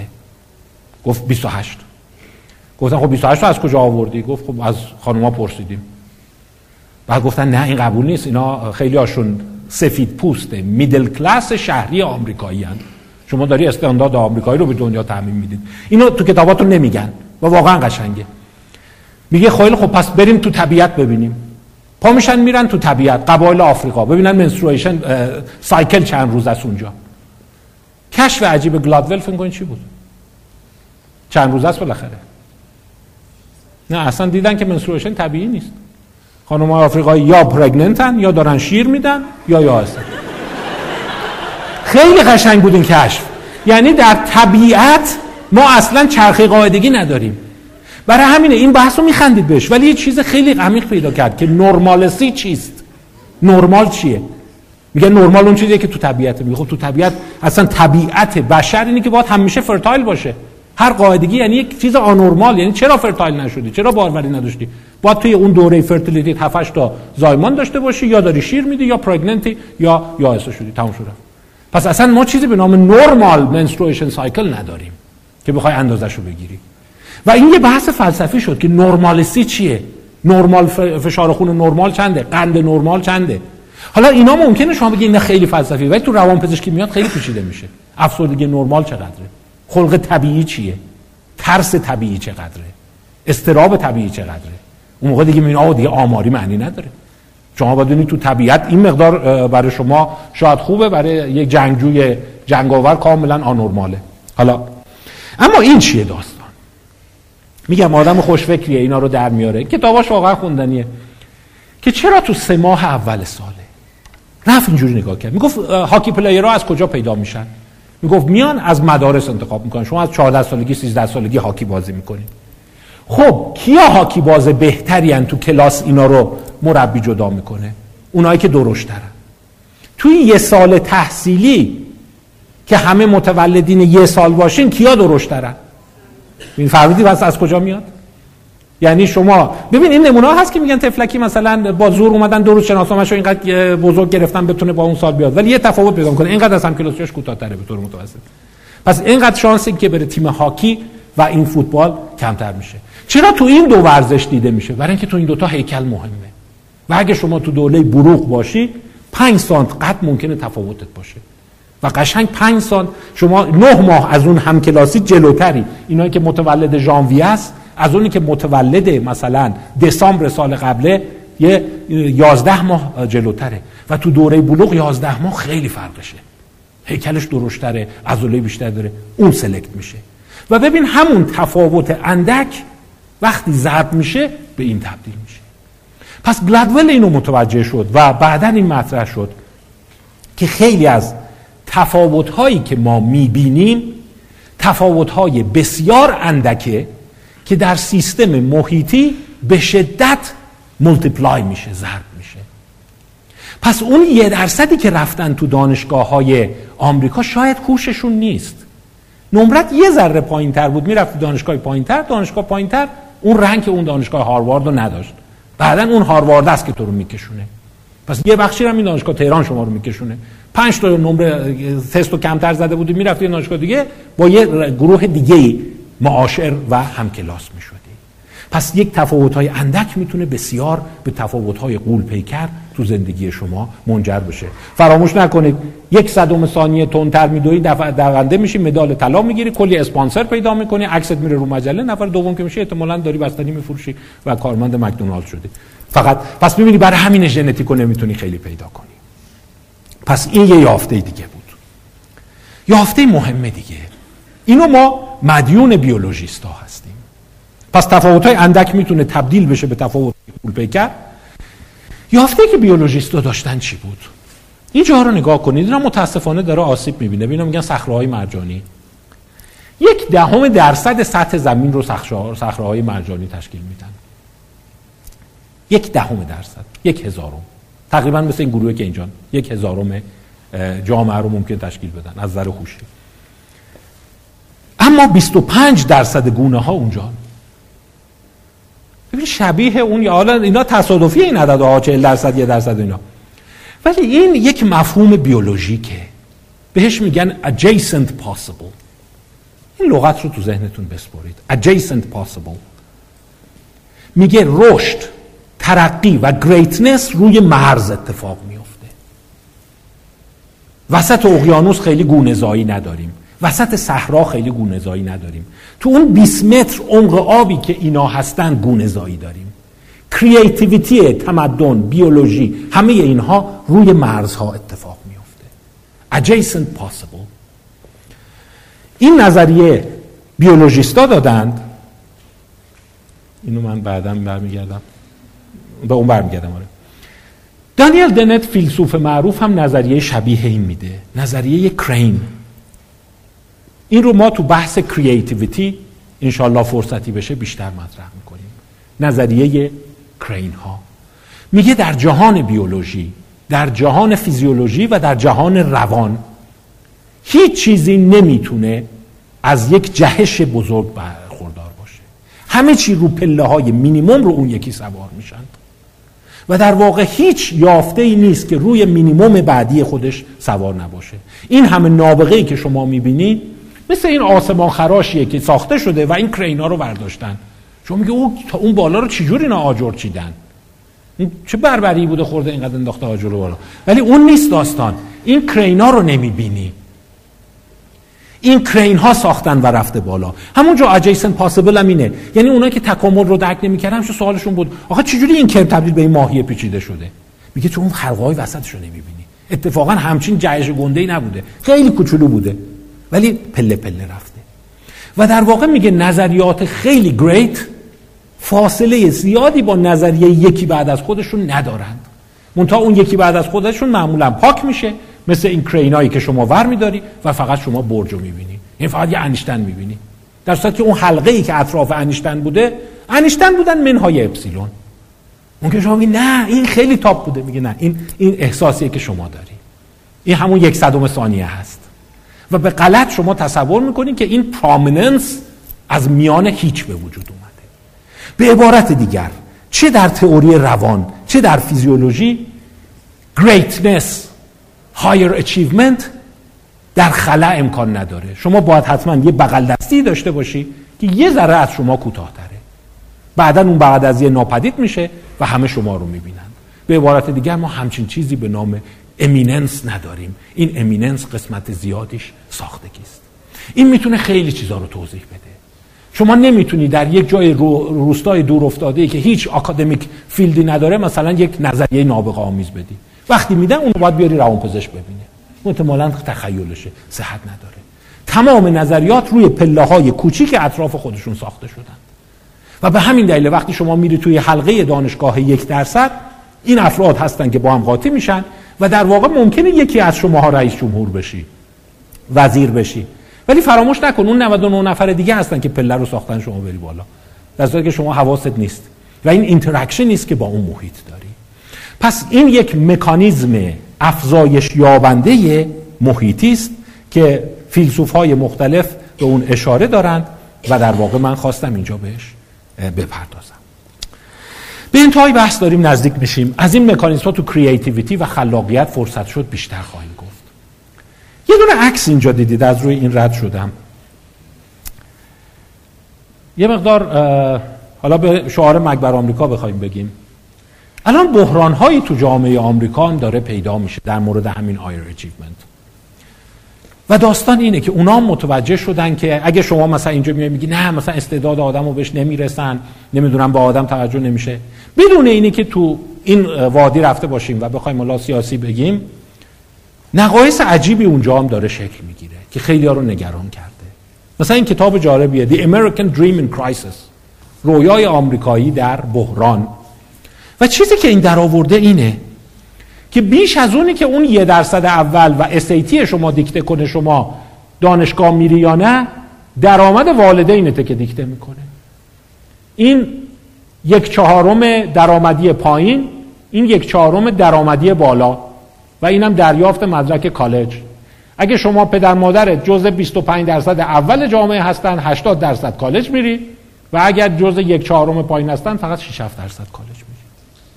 پس می‌بینی اوه یه فشارم داره اونجا شکل می‌گیره یه عنصری که تازه داره ظاهر میشه. و ببین این عنصر تقریبا از سال دهه هفتاد از زمان ریگان شروع شد شدید شدن. زمان کارتر اینجور نبود. یعنی اون فقیره هم همون مقدار می‌تونست بره دانشگاه که اون پول داره می‌رفت. یا یکی رو نگاه کنید. بالاتر اینو ببین این خانواده 25 درصد فقیر آمریکایی خانواده 25 درصد پولدار آمریکایی. دقت می‌کنید؟ از اونایی که نمره هایست رو آوردن بالاترین نمره آزمون رو آوردن. اون خانواده فقیر فقط 29 درصدشون تونستن برن دانشگاه در صورتی که تو خانواده پولدار 74 درصد رفتن دانشگاه. و این یکی جالبه اونی که پایین ترین نمره رو آورده ولی تو خانواده فقیره از اونی که بالاترین نمره رو آورده ولی تو خانواده فقیره بیشتر رفته دانشگاه. 30 درصد در مقابل 29 درصد. یعنی حالا دور از مسائل سیاسی اینا این مگبر آمریکا یه جاهایش هم درسته. یعنی می‌بینی جامعه سرمایه‌داری یه جوری شده که اگه خانوادت پولدار نیستن SAT بالا 700 هم داری باز نمیری. در صورتی که اونی که پول داره SAT پایینتر از شما داره و شما نمیری و اون میره. یعنی اینا فشارهایی است که داره توی سیستم ظاهر میشه. پس اینجوری فکر نکنید که تمام دنیا فیره و نمی‌دونم یه ذره پیش خودتون فکر کنید ای بابا مثلا من باید با این نمره یه دیگه قبول می‌شدم نمی‌دونم چی شد. یه جوری دنیا داره اینا رو داره. پس عوامل مخدوش کننده توش خیلی زیاده. یا یه چیز جالب دیگه اینا دیده بودن. اونم اینه که وقتی شما مثلا چرا لیسانس به دردت می‌خوره؟ فقط هوشت نیست که شما رو بالا کشیده. وقتی شما لیسانس داری در مقابل کسی که دیپلمه هستی. ازش بپرسن تو اطرافیانه تو آشناهات از اینا داری یا نه ببین چقدر فرق می‌کنه. اگه لیسانس داری تو آشناهات وکیل داری 80 درصد اینجا 60 درصد. پلیس داری پرستار داری و janitor نظافتچی برعکس میشه و پروفسور. یعنی network عوض میشه. پس خیلی از چیزهایی که تحصیلات عالی برات میاره هوش نیست practice ت هم نیست. network ته. یه network ی درست می‌کنی که به افراد صاحب نفوذتر افراد چیزتر وصل میشی و مثل اون crane ها مثل اون جرثقیل ها کمکت می‌کنه که بری بالا. پس اگه من بخوام یه جمع‌بندی بکنم اینه. بگی که greatness چجوری پیدا میشه. اون اوج می‌رسی و نوبل می‌بری. علم امروزی اینو میگه. یه مزیت اولیه ارثی تکاملی داری اون مزیت خودش رو توی aptitude نشون میده. از این مزیتت باید استفاده کنی deliberate practice کنی. جمع این دوتا یه چیزی حدود مثلا سی درصد موفقیت شما رو پیش بینی می‌کنه. تبحر شما موقعیت برتر بهت میده. موقعیت برتر یه جایگاه استراتژیک بهت میده. یعنی وارد دانشگاهی میشی که برترام اونجان و این برترا با هم آشنا میشند یک network درست می‌کنند. برای همین شما از همین دانشگاه بری بیرون بگی خودم همین درس رو می‌خونم اون مزیت رو پیدا نخواهی کرد. باید با اون هم رده خودت اون adjacent possible خودت باشی. توی اون صخره مرجانی باشی. این ماهی رو ببینی این مارماهی رو ببینی این مرجانه رو ببینی. وسط اقیانوس باشی رشد نمی‌کنی. تکاملت متوقف میشه. باید خودتو بندازی رو اون مرزی که این چالش افکاره. برای همین یه سری از این دانشگاه که می از همه جای دنیا میان اونا هست که 40 درصد سی او های دنیا رو بیرون میدن. فقط مال این نیست که آی کیو بالا رو میدن. مال اینه که این تضارب افکار هست. پس ایزوله که میشه خراب میشه. من یه بخشی از این سخنرانی رو مشابه شو خدمت مقام محترم وزارت و اینا کردم. گفتم شما هم میگی ایران تحریم میشه ایران تحریم میشه. خطر خیلی عمده برای شما تحریم همین شبکه های علمیتونه شما اگه با دانشگاه استنفورد قطع ارتباط کنی مثل اون برکه ای که توی adjacent possible جدا میشه تکامل متوقف میشه. روی اون مرز باید باشی باید رفت و آمد داشته باشی. هی exchange program باشه شما بری اون بیاد و این هست که رشدت میده. این از مزیت های تکاملی است وقتی شما قرنطینه نمی‌تونی. این تصور رویاگونه است. میریم وسط صحرا یه دانشگاه درست می‌کنیم IQ بالا رو جمع می‌کنیم اینا کشف بیرون میدن. امکان نداره. دانیل دنت میگه امکان نداره. مالکوم گلادول میگه امکان نداره. فقط باید interaction باشه. پس isolation بعد یه چیزای گروتسک میدی بیرون دیگه چیز عجیب غریب. مثل این هیولاهایی که می‌بینید تو این باتلاقا درست میشن. یعنی علمت هم اونجوری میشه علم کج و عجیب غریب. پس جایگاه استراتژیک. تو اون جایگاه شما سبک برخورد با شکستت خیلی مهمه. incremental ی که گفتم در مقابل entity. استمرار و پایداری persistence ی که ول نمی کنی ده هزار ساعت رو پر می‌کنی و ادامه میدی. شکست خوردی پایین نمیای تعامل با گروه های بالنده می‌کنی. همون interaction یه درصدی ها با هم دیگه. یعنی اون یه درصده فقط نیست. اینی که یه درصدی ها با هم دیگه هستن و تو دل اونا سناتور و وکیل و اینا هستن مهمه. پس قرنطینه کردن سیستم علمی از رشدش میکاهه. نقل قولا که از خودت داری. بعدا خودت تو چجور آدمی می‌بینی دیگه؟ نابغه می‌بینی یا آدم پرکار می‌بینی؟ یه نابغه می‌بینی که تلاش کرده به اینجا رسیده؟ بحث اینو دفعه قبل داشتیم. به یه مرحله از اتوماتیسم می‌رسی. مسیر دیگه خودش میره. راجب این یه ذره بیشتر صحبت خواهم کرد جلسات بعد. راجب عادت هاست ترک عادت ها عادت های مثبت چجوری شکل می‌گیرن. و آخرین تیر یه بخش زیادش هم تصادفه. از اون صد درصدی که دیدین شاید سی چل درصدش هم تصادفه دیگه. تو مهر ماه به دنیا اومدی. اون سال دانشگاه پذیرش خوب بوده. دیدین موج هایی که ترمان متوجه شده بود لوئیس ترمان. تو بعضی سالها واقعا نوابغ هستن. برای که اون سالها رونق اقتصادی رشد اقتصادی فرصت شغلی از شما میری با یک سری قاطی میشه. یه زمانی به بحران می‌خوری رکود می‌خوری اونجا زمینگیر میشی و تمام هوشت میسوزه. این ده تا هست که به نوعی higher eminence رو prominence و greatness رو می‌سازند. هیچ نظر واحدی نیست. هفته اون ماه قبلا گفتم grand theory نداریم. پس یه ذره از متفکرین جامعه انتظار داریم. اینقدر با این مفهوم آی و اینا. کندی میگن IQ ش 160 بوده نمی‌دونم میگن مرلین مونرو 150 بوده مادونا میگن چند بوده. اینا می‌ذاره. بی خودی اینقدر IQ IQ نکنید. یا نمی‌دونم همه چی فقط practice یا همه چی محیط یا دانشگاه چیز نیست. یک تعامل complex ه. اسم اون کتاب گویاست. The Complexity of Greatness. دشواری یا پیچیدگی greatness. و در واقع در انتهاش میگه Beyond Talent. And practice یعنی می‌بینی اینا هست. و شما می‌تونی همه اینا رو قاطی کنی و امیدوار باشی که به یه جایی برسی. ولی اون عنصر تصادف یه ذره حالتو می‌گیره دیگه. باز در حال یه جایی بدشانسی میاری یه جای خوششانسی میاری. ولی باز فکر می‌کنم از اینی که گمراه باشی یه جور فقط به آیکیو خودت بنازی یا بدشانسیت بنازی یا ما دانشگاه بد رفتیم خوب رفتیم بنازی این تفسیر بهتریه. امیدوارم این بخش قابل استفاده بوده باشه و وقتتون رو هم خیلی گرفتم. خیلی ممنون از توجهتون.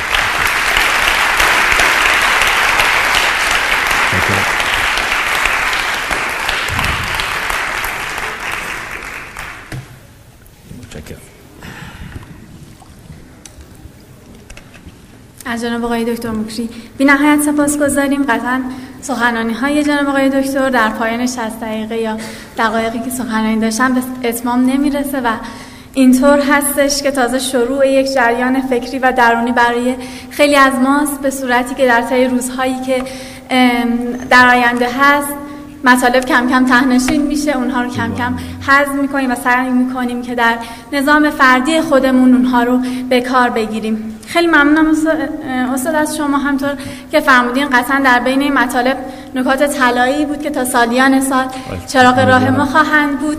یک بار دیگه استاد رو تشویق بفرمایید. ممنون از من تشکر می‌کنم. امیدوارم قابل استفاده بوده باشه براتون.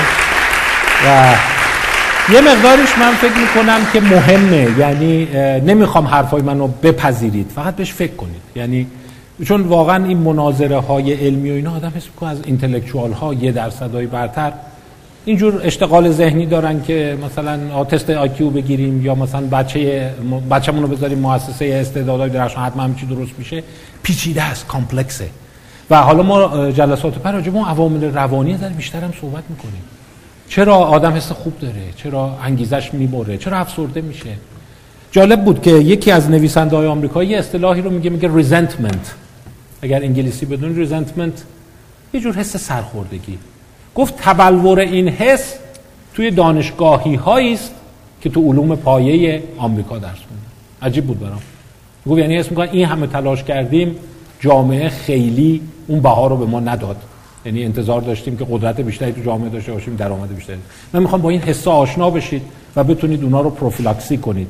یعنی بعدا تو این چیز نباشه که به این نتیجه بشه آقا مثلا این چه وضعیه نمی‌دونم یه فروشنده ای نمی‌دونم چه اینقدر موفقه من چرا باید تو زندگی اینقدر سختی بکشم؟ پیچیدگی هاش رو آشنا باشید شاید آسیب رو کمتر بکنید. من یه فرصتی برای چند تا پرسش و کامنت حضار هست دوستان عزیز به پرسش و پاسخ می‌پردازیم. در این قسمت منتظریم سوالاتتون رو. اگر سوالی داشتین انشالله به سامانه تلگرامی ما تا الان ارسال کرده باشیم. وگرنه هنوز فرصت هست سوالاتتون رو در سامانه ارسال بفرمایید سعی می‌کنیم که اکثریتشون رو مورد پرسش قرار بدیم. استاد اگه اجازه بدین اولین سوال رو بپرسم. در واقع که از دوستانمون پرسیدن که همطور که شما در بین صحبتاتون اشاره داشتین دانشجویان دانشگاه تهران فرمودین که دستاوردهای علمی بالایی دارن جزء یک درصد یا یک هزارم بالای جامعه هستن. اما مسئله ای که وجود داره اینه که بر اساس مشاهدات اکثر این دانشجویان صرفا در زمینه علمی می‌تونن درخشان باشن و در سایر زمینه ها مثل برقراری ارتباط یک به عنوان حضور به عنوان مدیر در یک بخش یا هوشمندی تجاری مالی به مراتب در بعض مواقع حتی از افراد عادی جامعه هم پایینتر حاضر شدن. بنابراین چطور میشه این افراد رو به عنوان یک درصد برتر آره. در واقع معرفی کرد؟ در این سوال خوبی اتفاقا بعضی سوال ها اینقدر خوبه که آدم حس می‌کنه بخش سخنرانی رو تکمیل می‌کنه. ببینید یه سوالی هم میشه بود. اینو حتی یه مطالعه کرده بودن که مثلا این برنده های نوبل این برنده های نوبل هم جز همون چیزاست دیگه. می‌دونی که مثل همون مالکوم گلادوله. یه ذره یعنی بقیه فراموش میشن و فقط اونایی که نوبل بردن اسمشون تو تاریخ میره. در صورتی که اینا پل روی شانه های افرادی که یه اپسیلون ازشون پایین تر بودن سوار شدن. آیا برنده های نوبل مثلا فرض کن تو فیزیک نو... میگه تو موسیقی هم سرآمده. توی شعر هم سرآمده. چیزی که بررسی کرده بودن نه خیر اینجور نیست. و این مثالی که انیشتن ویالون می‌زده دیگه همه رو خسته کرده. که خب آره ویالون می‌زده. ولی اولا ویالون زن تاپی نبوده. نمی‌دونم شاید هم همون دنگ و دونگی که می‌کرده خیلی هم می‌کرده. و این داستان اینی که افراد باید حتما polyvalent باشند تا موفق بشن یه مقدار زیر سواله.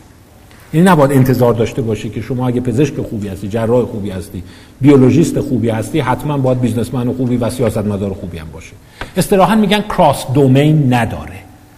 پس این یه بخشش طبیعیه. بخش دوم. گفتیم یه دلیلی که افرادی حسو دارند اینه که خب من entity theory فکر کنم مجبورم اینجوری بگم دیگه. من استعداد طبابت دارم ولی استعداد business ندارم. ولی incremental بخوای نگاه کنی چرا نه؟ شما می‌تونی قسمتی از استعدادات رو منتقل کنی اونور و دیدن اونایی که incremental فکر می‌کنند این شکلیه که خب ببین من که از پس پزشکی و جراحی بر اومدم فکر کنم از پس معامله بورس هم برمیام میرم کتاباشو می‌خونم کم کم چی میشم. و اون عنصر practice رو باید از صفر شروع کنم منتها. ولی اگر entity معتقد باشی میگه خب من استعدادم این وره و اون ور نیست دیگه هیچ کارش هم نمی‌تونم بکنم. من فکر می‌کنم خیلی از افرادی که سرآمد هستند و در اینجا حضور دارن یک در هزارن اگر بذاری تو حوزه دیگه برند یه چند سالی هم تو اون حوزه بشن احتمالا سرآمد اونم خواهند بود. یعنی اینجور نیست که نتونند. و اتفاقا خیلی از شواهد هم اینو نشون میده که می‌تونند به شرطی که entity theory رو تبدیل کنند به اینی که آره deliberate practice لازم دارم. باید برم تو کار. منتها entity theory شما نمی‌ذاره. شما وقتی می‌خوای بری تو بورس باید بپذیری مثل همون بدنسازیه هی بهت تذکر بدن آقا داری اشتباه می‌زنی. این حرکت درست نیست. و شما هم بپذیری. نه اینکه self enhancement کنی. می‌دونی من کیم؟ من دکترم. من شاگرد اول دانشگاه فلان بودم. من شاگرد اول فلان خب آره دیگه اون مسیر self handicapping self defensive شدن رو می‌سازی نمی‌ذاره روش کنی. اون صفت رو عوض کنی به نظر میاد که بالاخره یه g factor ملایمی وجود داره.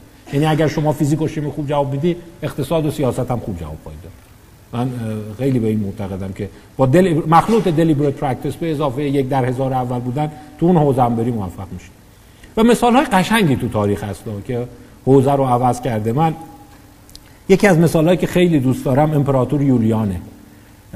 این حالا بعدا فرصت کردین برین این امپراتور بزرگ روم رو بخونید. این از اون کرم کتابا بوده.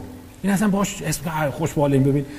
داستان این بوده که این برادرزاده قسطنطن معروف بوده کنستانتین. و برای اینکه اینو از امپراتوری محرومش کنن میگن تو برو بشین کتاب بخون. اینم صبح تا شب فقط کتاب می‌خونه یعنی از اون ایدئالایی که مثلا هر خوب مثلا پول تو بدن بگن فقط صبح تا شب کتاب بخونه. یا از این فانتزی برای من بهتر نیست. و این سرآمد علم زمان خودش بوده. بعد دری به تخته می‌خوره و خون امپراتوری کم میاد و نمی‌دونم چی میگن. خب تو هم بیا یه کاری بشو. میسپارن به این و با کمال تعجب می‌بینن که این تمام سپاه فرانسه آلمان منطقه ژرمن گلها همه اینا رو شکست میده. و بعد بهش میگن تو که اصلا جنگاور نبودی اینا رو چجوری یاد گرفتی خب فکر کردم کتاب خوندم راجبش یعنی با کتاب قهرمان. و بعد به امپراتوری می‌رسه.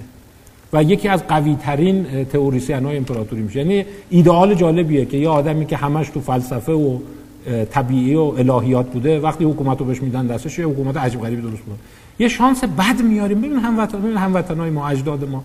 با شاپور ساسانی جنگش میشه می‌زنن می‌کشد شاپور ساسانی. و تو تاغبستان کرمانشاه هست اون مجسمه شاپور ساسانی که جولیان به پاش افتاده که کشته شده.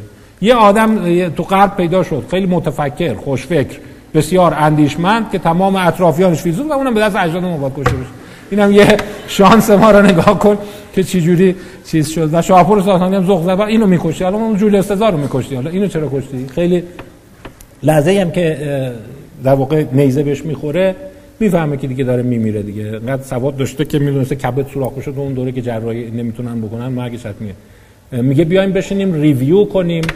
افکار افلاتون و سقراط رو. یعنی سه ساعت قبل از مرگش داشته با اونا چیز می‌کرده و بعد میگه من آرزوم اینه که حالا که مردم به دیدار سقراط میرم و سوالایی که تو ذهنم بوده ازش می‌پرسم. یعنی تا لحظه مرگش هم با وجود که امپراتور بوده خیلی اهل کتاب و مطالعه و اینا بوده. یعنی می‌خوام بگم که آره اینا پلیوالان می‌تونن بشن. اینقدر فکر نکنید که یه داستانی هست که اونم من امیدوارم یه صحبتی بکنم. اخیرا یه اعاده حیثیتی از درونگراها شده.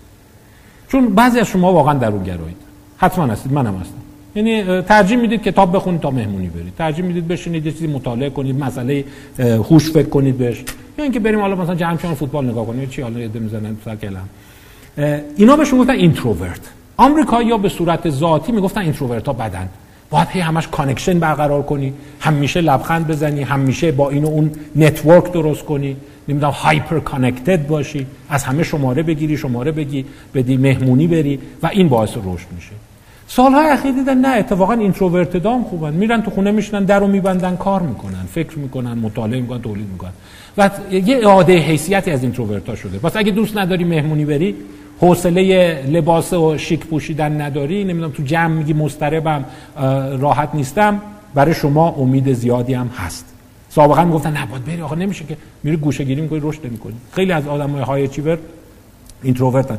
اون حتی میلیاردرهای بزرگ دیده بودن که اینا خیلی هم اهل حرف زدن نیستن. اون وارن بافت معروف که اصلا میگه میره در اتاق میبنده حوصله هیچ کس هم نداره. فقط آمار نگاه می‌کنه و اینا. و الان نفر سوم چهارم از ثروت جهان. بله. خیلی ممنون.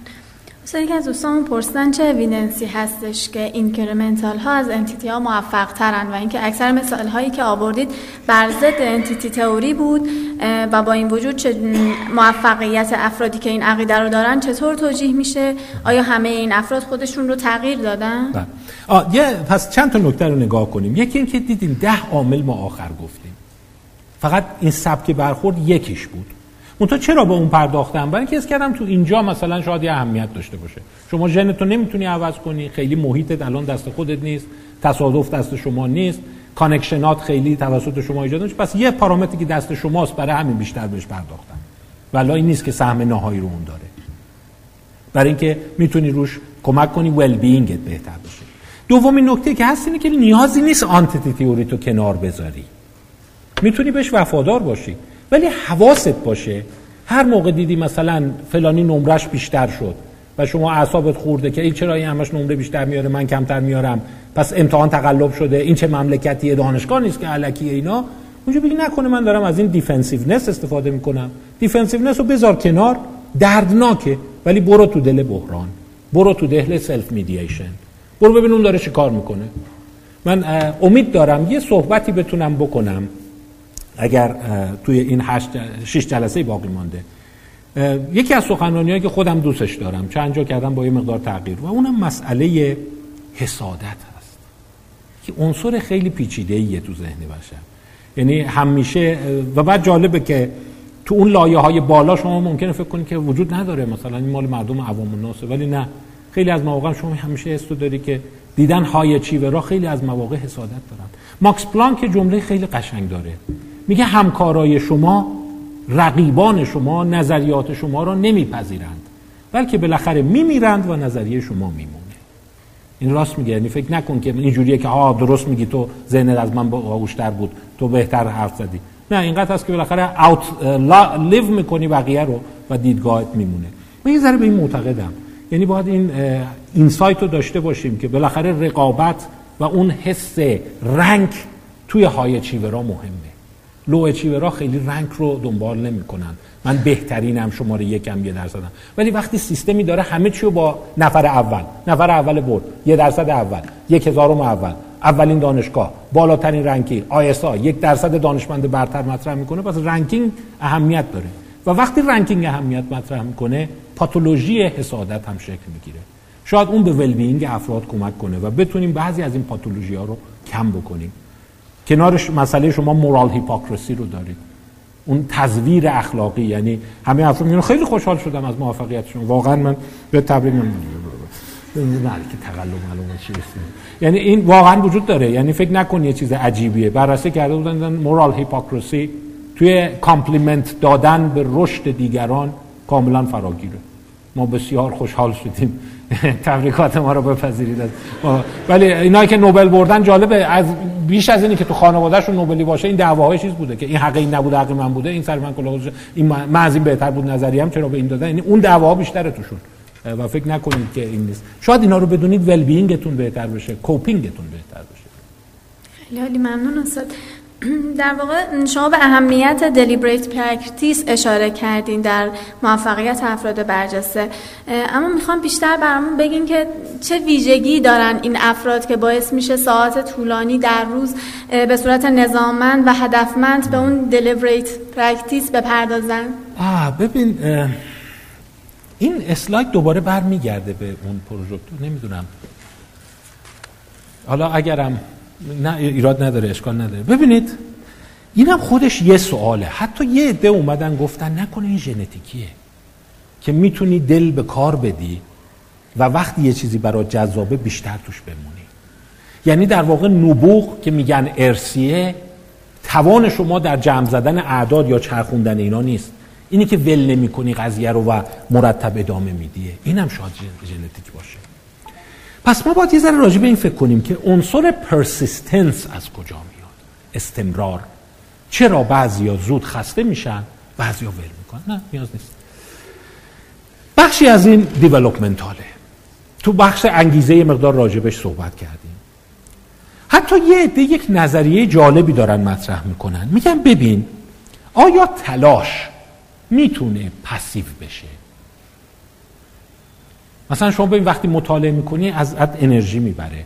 وقتی ازت می‌پرسن تماشای فیلم سینمایی برات راحت تره یا درس خوندن شما میگو فیلم نگاه کردن راحت تره آیا ممکنه اینقدر مستر بشی تو کار که effortless practice داشته باشی؟ این اصطلاح رو می‌تونید یادداشت کنید تو ذهنتون باشه. effortless practice. شطرنج بازای خیلی تاپ effortless بازی می‌کنند. یعنی قشنگ داره سیگارشو می‌کشه با شما هم حرف می‌زنه بازی می‌کنه و شما یه ساعت داری فکر می‌کنیم یا این چجوریه میگن من از چند تا از جراحای تاپ تهران نوروسرجنا پرسیدم. آیا شما افورتلس می‌تونی جراحی کنی؟ یعنی مثلا حواس جای دیگه هست داری مثلا یه چیزایی تو ذهنت مرور می‌کنی زبان و در جراحی می‌کنی. بعضیشون گفتن میشه. یعنی به اون اتوماتیزمی که من از سری از روش پریدم اون بود. آیا ممکنه practice اتوماتیک بشه؟ و شما به یه فازی برسی که بگی practice کردن از رفتارهای دیگه برای من لذت بخش داره. آندرس اریکسون میگه نه. میگه شما هیچ وقت نمی‌تونی. همیشه practice انرژی می‌بره خستت می‌کنه و دردناکه. باید بپذیری یه ساعتی از روز خوش بهت نمیگذره. باید سخت بگیری. باید suffering رو تحمل کنی.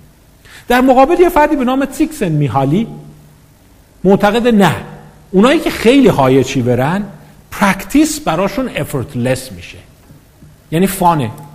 یعنی براش مثلا جراحی کردن میگه بابا می‌خوای فوتبال چه نگاه کنی؟ ببین جراحی میشه حال میده. این خیلی بیشتر چیزه. یعنی اون با اون فاز می‌رسه. میگه اتوماتیسم می‌تونه اینجوری باشه. من از یه اسلایدی که پیدام این بود effortless control. مثلا تو رانندگی اینه درست میگن. شما وقتی رانندگی ناوی همینجور عرق میریزی دستت اینجور فرمون رو گرفتی و نمی‌تونی. در صورتی که بعضی از مردم می‌دونی در همین تهران برای سرگرمی رانندگی می‌کنن برای تفریح. جو میچرخن و ذوق می‌کنن. پس این نشون میده که بعد این میگن که آیا ممکنه شما اینقدر های اچیور بشی که اصلا کار کردن معادله کردن درس خوندن درس دادن سخنرانی کردن برای پلژر باشه؟ بگی مثلا بابا این از لذت برای من اصلا پولم نمی‌خوام من خودم دوست دارم این کارو بکنم. اینم یکی از سوالاست. ولی deliberate practice طبق تعریف میگن باید توش زور بزنی. من که من همینجور وایسادم مریض نگاه می‌کنم نیست. مثلا میگن practice چجوریه؟ یه مریض می‌بینی بعد که مریض رو دیدی میری ارزیابی می‌کنی میری تو کتاب می‌خونی به مریض بعدا follow-up زنگ می‌زنی. ببینم تو بهتر شدی یا نه؟ تو چه کتابچه خودت یادداشت می‌کنی؟ اون کاری که اون اساتید پیشکسوت پاتولوژی می‌کردن. نتیجه آزمایشاشو جمع می‌کنی. این میشه deliberate ولی همینجوری نشستن این تو میاد رد میشه این میاد. این deliberate practice نیست. مثلا میگه اونایی که ویالون می‌زنن ضبط می‌کنن بعد میرن ضبط خودشون رو گوش میدن. و بعد ببینن کجاهاش خوب نبوده. دوباره میرن یه بار دیگه این کار. اینقدر این کارو هی back and forth می‌کنن تا موفق میشن. و deliberate اون لغت deliberate ش خیلی مهمه یعنی عمدی. جالبه تو تخمین deliberate practice این برای بچه درس نخونا خبر خوبیه. میگه تقریبا تو یه روز یک تا یک و نیم ساعت ماکسیموم اکثر افراده پس اینی که میای میگی من 8 ساعت درس می‌خونم 8 ساعت درس نمی‌خونی. دو ساعت درس می‌خونی 6 ساعتش داری ورق می‌زنی همینجور کاغذ رو چیز می‌کنی. خیلی هم نیست. برای همین معتقدن ساعت های کار باید یه ذره کم بشه. اینی که من روزی 12 ساعت دارم مطالعه می‌کنم نه 12 ساعت دلیبرت مطالعه نمی‌کنی. چون خط خطی می‌کنی کتاب و اینا رو. اینم شاید یه پیام خوبی باشه. اون میزان افر... تو باشگاه هم همینا تو باشگاه ورزشی هم یکی می‌بینی مثلا دو ساعت همینجور واقعا دیدم. با گوشیش داره ور میره اونجا نشسته با هم چت می‌کنه. یکی دیگه هم داره عرق می‌ذاره و اون رو وزنه سنگین هم بلند می‌کنه. نفس می‌زنه. اون دلیبرته نه همینجور ول گشتن. و این به مفهومی به نام افورت برمیگرده. تو ذهن خودتون یه لحظه رد کنید. افورت رو حتما تجربه دارین دیگه. پله بالا رفتن افورت می‌خواد پله پایین اومدن افورت نمی‌خواد. یه معتاد یه حرف خیلی قشنگ زد. فکر بهتون گفتم که گفتم مواد می‌زنی چه حسی داری؟ گفت می‌دونی وقتی مثلا پله داری بالا میری انگار داری پله پایین میری. یعنی افورتلس میشه پس ببین سیستم خیلی قشنگ بود. یعنی ببین این معمای افرت رو شما روش فکر نمی کنی اینو آمیانه می‌بینی. نقطه مقابلش تنبلیه دیگه لیزینسه افرت یعنی این. بین دو گزینه که یکی در آینده به شما پاداش می‌دهد ولی پلژر کمتر آنی دارد اون رو انتخاب کنی که پلژر کمتر داره و پاداش بیشتر میده. مثلا شما الان بگین خب بیارم مثلا بریم بشینیم قهوه بخوریم. پلژرش بیشتره و افرت کمتری داره. در صورتی که الان ببین این متن الان به این الان متن رو ریهرس کن برای امتحانت. و اینکه این افرت از کجا میاد یه سواله. یکی از معماهای مغزه. اون انرژی روان شما از کجا میاد؟ چرا خسته می‌شویم؟ این یکی از سوالاته. آیا انگیزه است؟ آیا فانتزیه؟ مثلا یه چیز دیدن. deliberate practice رو چجوری میشه تقویت کرد؟ میگن اگه بتونی fantasize کنی موفقیت مثلا شما وقتی تو باشگاه داری ورزش می‌کنی خوب چش تو بتونی ببندی. دو سال دیگه خودتو تجسم کنی که خیلی مثلا هیکل تنومندی پیدا کردی. اون انرژی میده بهت حرکت کنی. خودتو بتونی تجسم کنی یه جراح خیلی موفق شدی رئیس یه بخشی. و هر چقدر بهتر می‌تونی تجسم کنی میگن practice بهتری می‌تونی کنی پس بعضیا میگن اصلا genius ها شاید فانتزی قوی تری دارند و برای همین خوب می‌دونن. برای اینکه می‌تونن fantasize کنن. بقیه که نمی‌دونن میگه خب حالا مثلا ورزش کردیم که چی مثلا خب که چی من نمی‌دونم برای چی داری چیز می‌کنه. ولی اون قشنگ می‌تونه ایدئالش رو تجسم کنه. پس fantasy life شاید یه مسئله باشه. خیلی عالی. فقط اینکه در همین در حاشیه همین سوالی که از دوستانمون پرسیدن آیا این تلاش بسیار به هوش هم ارتباط داره؟ یعنی آدم هایی که هوش زیادی دارن می‌تونن ساعت ها به این تلاش ادامه بدن. بله و, در بله. و خب خیلی ها هم هستن تلاش می‌کنن اما به اون موفقیت دست پیدا نمی‌کنن ببین پیچیده است ولی همون ضریب کم ارتباطه. ارتباطش خیلی کمه. برای همینه که اون practice یون در واقع معتقد شدن مفهوم هوش و IQ رو باید بذاریم کنار. یعنی معتقد بودن نه همبستگی زیادی نیست. و شما هم نگاه می‌کنی گاهی اوقات یه چیز عجیب می‌بینی که افرادی که واقعا تو تستای هوش خیلی بالا نیستن خیلی پرکارترن انرژی داره. اون سبک ذهنیش هست. چرا؟ اون self improvement براش بیشتر معنی داره تا self enhancement یعنی معتقده که من پایین جامعه ام پس با تلاش کنم یه ذره بیام بالا ذوق می‌کنه. ولی شما همیشه باید از کیان خودت دفاع کنی. اون کیان یه درصد رو دفاع کنی. حساس باشی به territory ت کسی نیاد. حالا برای که باز داستان رو پیچیده تر بکنم یک روانشناسی هست به نام گرد گیگرنزر. گرد گیگرنزر یک کشف عجیب کرد. یک کتابم داره کتاب خواندنی است پر از مثاله. اسم کتابش اینه Simple Heuristics that make us smart. در واقع یافتارهای ساده ای که ما را هوشمند می‌سازند. یه جا نشون داده بود تبحر کمتر سواد کمتر امکان موفقیت رو می‌بره بالا. حالا ممکن شما بخندید. ولی معتقد expertise بالا گاهی اوقات نویز ایجاد می‌کنه. تو practice هم شما خواهید دید. گاهی اوقات فوق تخصص بسیار update روی یه بیماری خطای تشخیصش بیش از یه GP در میاد. ممکن بگی چرا؟ میگه برای اینکه اون اینقدر با آلترناتیو های متعددی طرفه که میزان خطاش میره بالا. اون 100 تا سندروم می‌شناسه. در صورتی که اون یکی ممکنه سه تا می‌شناسه. و از نظر آماری امکان خطا کردنش اون بیشتر میشه. برای همین گاهی اوقات میری پزشک کم سوادتر این یه پیچیده است حالا اینو نشنویم که گفته پزشک کم سواد بهتره. ولی پزشک کم سوادتر تشخیصش بهتر در مثلا در آورده بودن که مردم بی سواد آمریکا شهرهای صنعتی آلمان رو بهتر می‌تونن رنگ کنن تا خود آلمانی‌ها یه تحصیل کرده. برای اینکه اونا شهر زیادی بلد نیستن. دو تا شهر تو ذهنشون هست بعد بر اساس تصادف و بیت ریت تعیین اون سطح بالاتره. برای همینه که گاهی اوقات شما این حسو می‌کنی که اون مغز اقتصادیه چرا نفهمید مثلا دلار داره میره بالا؟ اون یارو دلال فهمید. برای اینکه میگه گاهی اوقات پارامترهای زیادی رو تو ذهنت داری که اون پارامترها گمراهت می‌کنن. ولی اون دو تا پارامتر بیشتر نداره. مثلا امروز صبح مثلا اخبار خوب بود یا بد بود؟ امروز جنگ شد یا نشد؟ ترامپ داد زد یا نزد؟ با این دوتا فقط بازی می‌کنه. ولی وقتی multiple شما بازی می‌کنی این خطر رو داره. پس ته ذهنتون هم داشته باشید. higher expertise گاهی اوقات به failure بیشتر منجر میشه. یعنی شما شم عامیانه‌ت رو می‌گیره. این اصطلاحی است که بهش میگن gut feeling احساس شکمی. یا شما خیلی کتاب خوندی ولی من شکمی من نمیشه این کار. تو دلم میاد میگم که نمیشه نمی‌دونم. من تجربه شما رو ندارم ولی دیمی میگم. پس یه دیمی بودن تو پزشکی به خصوص خیلی مطرحه. تشخیص دیمی. برای اینکه گاهی اوقات سواد زیاد شما ممکنه سنگینتون می‌کنه. این هم ته ذهنتون باشه. خیلی ممنون استاد.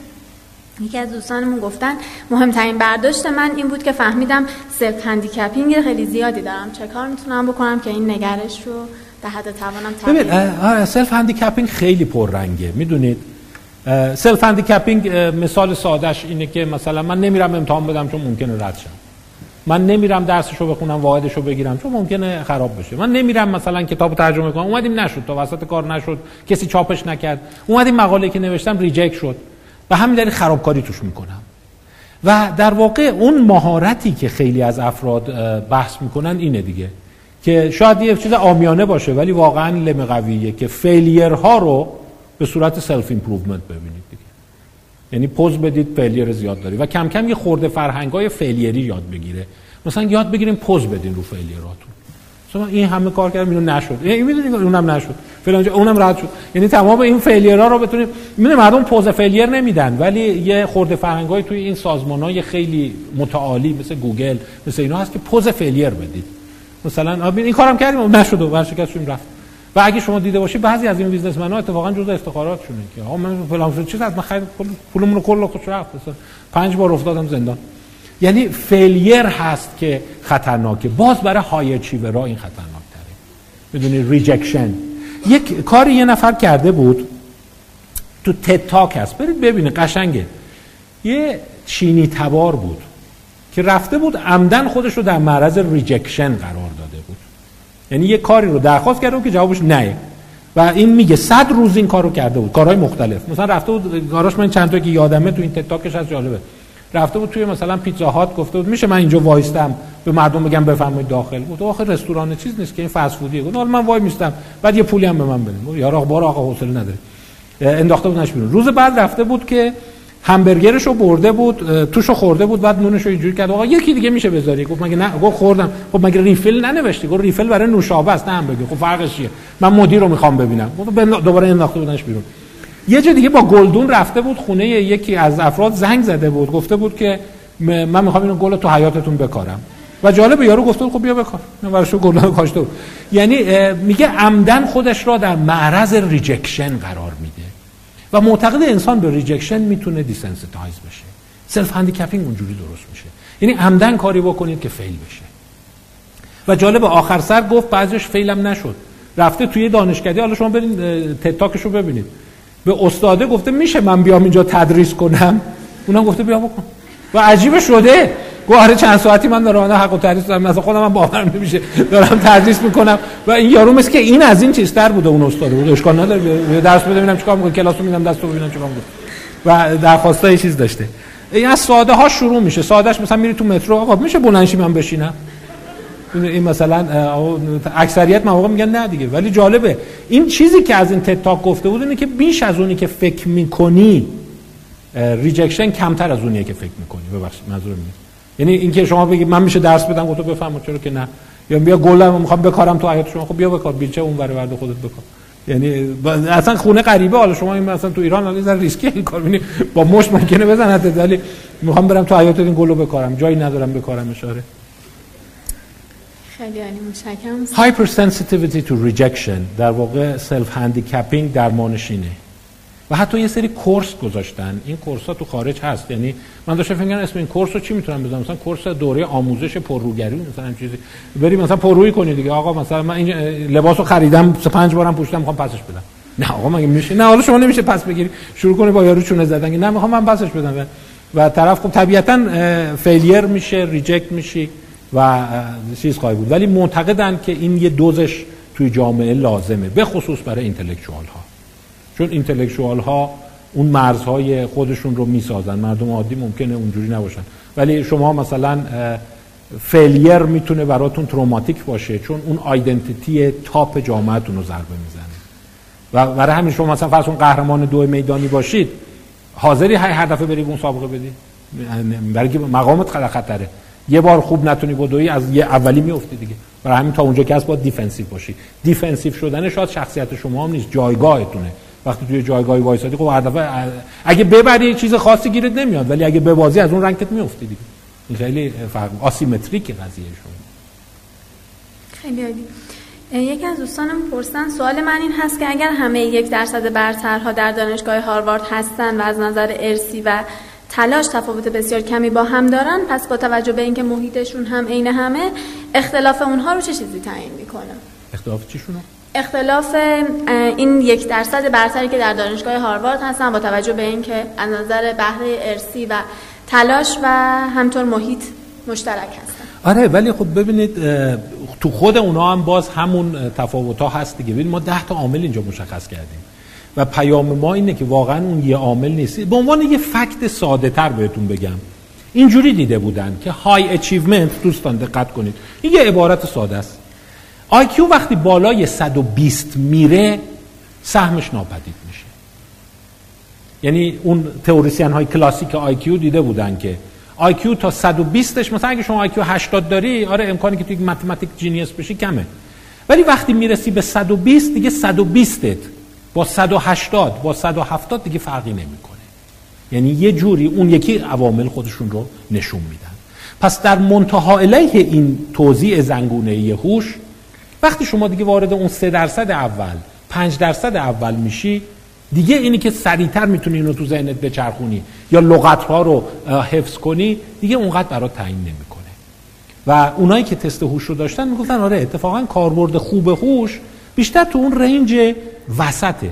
که مثلا آره یه نفر رو می‌خواین شما به عنوان سرباز بفرستید پست بده آیا این 80 باشه با 120 باشه؟ این دوتا با هم فرق دارن. ولی 120 با 170 دیگه فرقی نداره. یعنی اون دوتا منتها اثرشون ناپدید میشه.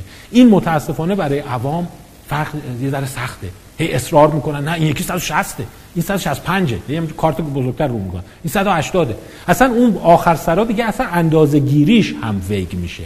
چون دیدیم که جی فاکتور نداریم دیگه. یعنی حتی بعضی از تستای هوش جالبه. دیده بودن اون بالاها که میره استدلالا متناقض میشه. یعنی یکی میگه این عدد می‌تونه این یکی باشه.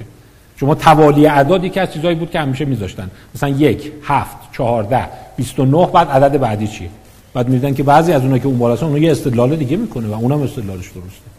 یعنی دیگه نمی‌تونی reliabilityش میاد پایین. خیلی ممنون استاد. تو صحبت هاتون اشاره داشتین که در واقع طرفداران تئوری incremental پیوسته به دسته برتر برتر از خودشون نگاه می‌کنن. اما می‌خواستم ببینم آیا این الگو برداری نیاز به هوشیاری هم داره یا نه؟ اینکه خب ممکنه این گروه بالاتر در یک سیستم غلط و با یک روش غلط به این موفقیت رسیده باشن. آیا الگو قرار دادن به این شکل هم درسته؟ ببینید یکی از چیزهایی که هست همینه که دیدین من یه عنصر تصادفم اونجا گذاشتم. و متاسفانه دیدین که گفتم varianceش هم زیاده کم نیست. یعنی جمع practice و هوش و بزنی شاید تصادفه بیشتر باشه. یک متفکر لبنانی هست به نام نیکولاس نسیم طالب. یکی از افرادی که من خیلی دوستش دارم. یه لبنانی خیلی خوش فکره اسم کتابش از Fooled by Randomness. یعنی توسط رندومنس گمراه میشی. میگه سهم زیادی از اتفاقایی که میفته رندومه. مثلا شما هم ممکن میگه چی شد فلانی مثلا نوبل برد؟ درسته که رندوم نه این که تو خیابون یه دفعه نوبل بهش دادن. ولی تو اون جمع گروه واقعا تو یه جمع 20 نفره خیلی فرقی نبوده بین این. یه ذره با بقیه فرق داشته. یا اونی که تاپ میلیاردر میشه. در مقایسه اونی که مثلا یه شرکت متوسط داره. یه جایی هست دری به تخته می‌خوره دیگه. و این تالرنس برای آنسرتنتی یکی از صفتهای انسانیه. یه ذره صفت دردناکیه. ولی می‌خوام حالا نه اینکه بخوایم رفع و رجوع کنیم ولی میگن تمام دنیا اینجوره دیگه. و در واقع life is not fair. دنیا خیلی عادلانه نیست. یک باوریه که به شما کمک می‌کنه تا باوریتون بالا باشه. و فکر نکنید فقط تو ایرانه که فیر نیست. مثلا ببین کیا پولدار میشن.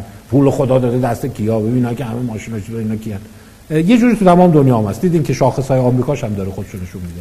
پس تالرنس شما برای اینی که life is not fair یه مقدار خودش کمک می‌کنه که به greatness برسید. یعنی بپذیرید که آره همیشه جواب شما پاداش رو نخواهید داشت. و اینی که میگین بالا رسیده قطعا اینطوره. یعنی الان شما قطعا هم شما این ترامپ واقعا به خاطر هوششون بالا نرسید دیگه. یه در تخته خورده. حتی من تعجب می‌کنم اون چجور جزء یه درصد دانشگاهی بوده. خودش ادعا می‌کنه خیلی باهوشه ولی شاید هم اعمال نفوذ باباش بوده. یه ذره مدرکشو دستکاری کرده. تو هم بیا برو قاطی بقیه. حالا یه نمره برات جور می‌کنیم بری از یه دانشگاه تاپ مدرک بگیری ولی یه چیزی که یه ذره تو ذوق همه می‌خوره به خصوص اینتלקچوال ها اینه که قدرت اصلی جهان دست یه افرادی ممکنه بیفته که خیلی هم top نیستند یعنی اون نه یه درصد نه یه درصد فکری هم. و اون عنصر تصادف همیشه اونجا هست. برای همین شما وقتی اونا رو می‌بینی همیشه این حس resentment توی شما ممکنه شکل بگیره. ولی وقتی به این insight داری که او مثل که نرمال همه جای دنیا اینجوریه. و بعد جالبه دیده بودن که خیلی از جاها اتفاقا سیستم دموکراتیک هم همینه. برای اینکه افرادی قاپ اکثریت رو می‌ربایند که یه جوری به اونا شبیه ترند شما ایدئال یه درصدی شما لزوما با 99 درصد بقیه جامعه ایدئالتون یکی نیست. برای اگر یک fair election هم باشه گاهی اوقات این اتفاق میفته که اونا خب اونا کسی استفاده می‌کنه که شبیه خودش فکر می‌کنه. یه چیزی توی leadership هست. که اتفاقا اون یه درصد ها از نظر political خیلی کم leaderهای اصلی میشن. یافته جالبیه چون اکثریت مردم باید بتونن باش connection برقرار کنن. یعنی شما کم اتفاق میفته که مثلا یه top نابغه ریاضی که داره نظریات چیز مطرح می‌کنه بتونه مثلا connection عاطفی خیلی خوبی با 80 درصد جامعه داشته باشه که دنبالش بیفته. خیلی عالی ممنونم استاد. دیگه فکر می‌کنم به انتهای سوالاتمون رسیدیم. فقط آخرین سوال رو هم می‌پرسم. با توجه به اینکه تست های I بسیاری از تست های IQ بسیاری از انواع هوش مانند هوش هنری یا ورزشی رو نادیده می‌گیره آیا ممکن نیست فردی با IQ زیر 120 تبدیل به برترین های حوزه‌ای بشه که تست های IQ در اون نقش کاملا اینطور بله. می‌دونی اونایی که خیلی طرفدار IQ بودن ادعاشون این بود. می‌گفتن مثلا چند مورد رو مثال می‌زدن. حالا مثالی که الان تو ذهنم هست حالا دیگه ببخشید مثالش رو فرنگی متناقض شد مثلا معتقد لیدی گاگا 150 IQش که حالا معتقد بودن که حالا این چی است و معتقد بودن تو fieldهای هنر آوازخوانی رقص موسیقی اونایی هم که باز تا پن IQ بالاتر دارن. و در واقع یه g factor ما داریم. ولی بعدا که اومدن بررسی رو دقیقتر نگاه کردن دیدن نه. واقعا اون موارد بیش از حد over-presented شده. یه چیزی که راجع به لوئیس ترمان یادم رفت بگم اینه. تو همون گروه لوئیس ترمان 1500 تا هیچکی نوبل نبرد. و جالبه که لوئیس ترمان یه چند ده نفری رو کنار گذاشت که تو این چند ده نفر IQشون قد اینا نبود که جزء گروه بشه. و تو اون چند ده نفر دو نفر نوبل بردن. یعنی ببین یعنی fail کرد. یعنی failure خیلی بدی بود. یعنی اینکه دو تایی که این که مثلا فرض کن گفت 200 تا نه اینا دیگه نمرهشون کمه. اینا دیگه genius نیستن. تو اون 1500 تا هیچ کی نتونست نوبل ببره. یه آلوارز بود و یه کس دیگه که دقیقاً اسمش یادم نیست. دو تا نوبل اتفاق افتاد اونایی که این جزء در واقع رزرو استندبای بودن ولی این قبول نکرده بود. یعنی پس نشون میده که این هست. این معمایی که اینجوری سوال شما جواب داده میشه آیا جی فاکتور داریم یا نه؟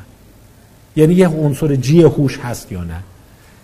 اگه باشه پس اون کسی که حتی رقصنده خوبی هست اونم باید یک بالاخره تو ریاضیات هم یه سر باشه به بقیه میگم چند تا مثال مرتب تکرار می‌کنن. یکی تو این کتابا رو بخونید. یکی لیدی گاگا رو میگن یکی مادونا رو میگن. میگن این دو با ملی رو که اینا ببین هنرپیشه بودن خیلی هم هیستریانیک بودن خیلی هم نمایشی بودن ولی همشون بالای 150 بودن. و 150 رو مثلا توی ابتدایی فهمیده بودن ازشون تست گرفته بودن. ولی مسیرشون جور دیگه رفته من یه ذره با این قضیه مخالفم. من مالکوم گلدولی فکر می‌کنم. فکر می‌کنم وقتی شما هوشت مثلا تو ریاضیات بالاست امکانی که بعدا برای اون یکی رشته هم شما رو فرا بخونن بچه باهوشی خودش بیشتر میشه.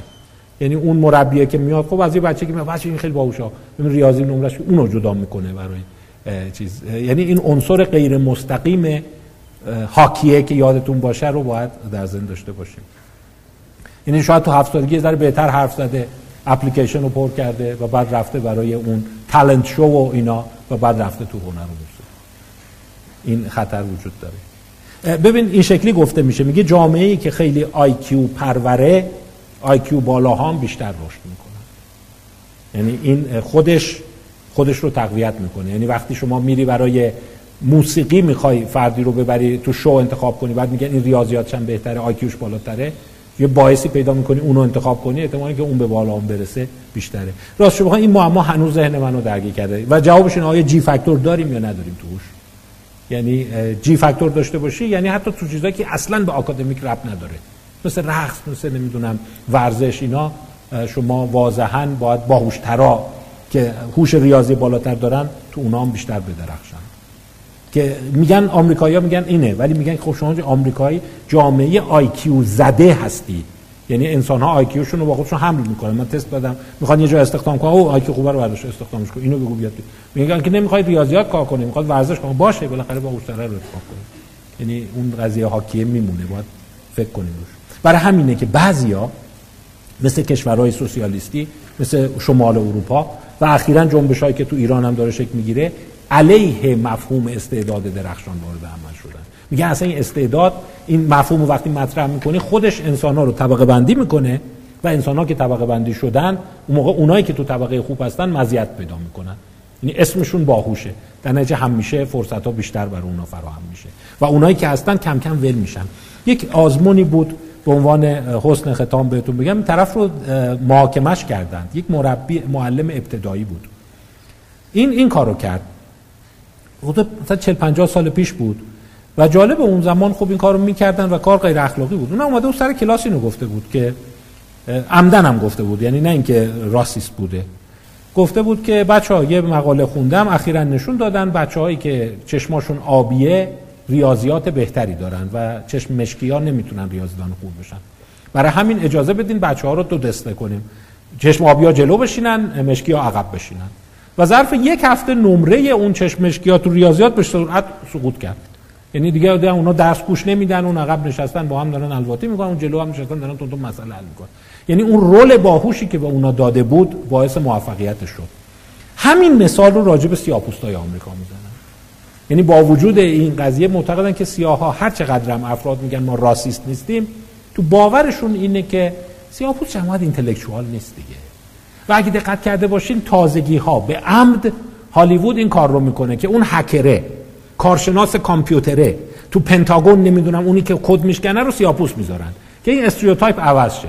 ولی باز مردم رو ول می‌کنی باورشون اینه که اونی که ریا مغز ریاضی و کد میشکنه معمولا سفیده چشای آبی داره لاغر عینک چیز می‌زنه. اون که اون سیاه بزن بهادره دیگه کتککاری می‌کنه و برای تیراندازی اینا خوبه. به میگن stereotype فرهنگی.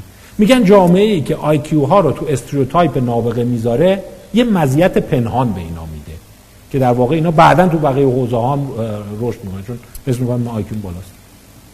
اینم انتهای صحبت. خیلی عالی استاد ممنون میشیم در این دقایق فقط صحبت های پایانی شما رو بشنویم جنبندی و اینکه مطالب مهمتری که اگر لطف بکنین دوباره برامون بولدشون کنین و با توجه به اینکه قرار بعدی ما دوشنبه یکم بهمن ماه خواهد بود به نظرتون به چه موضوعی بپردازیم بله، بله. بهتر است خیلی متشکرم.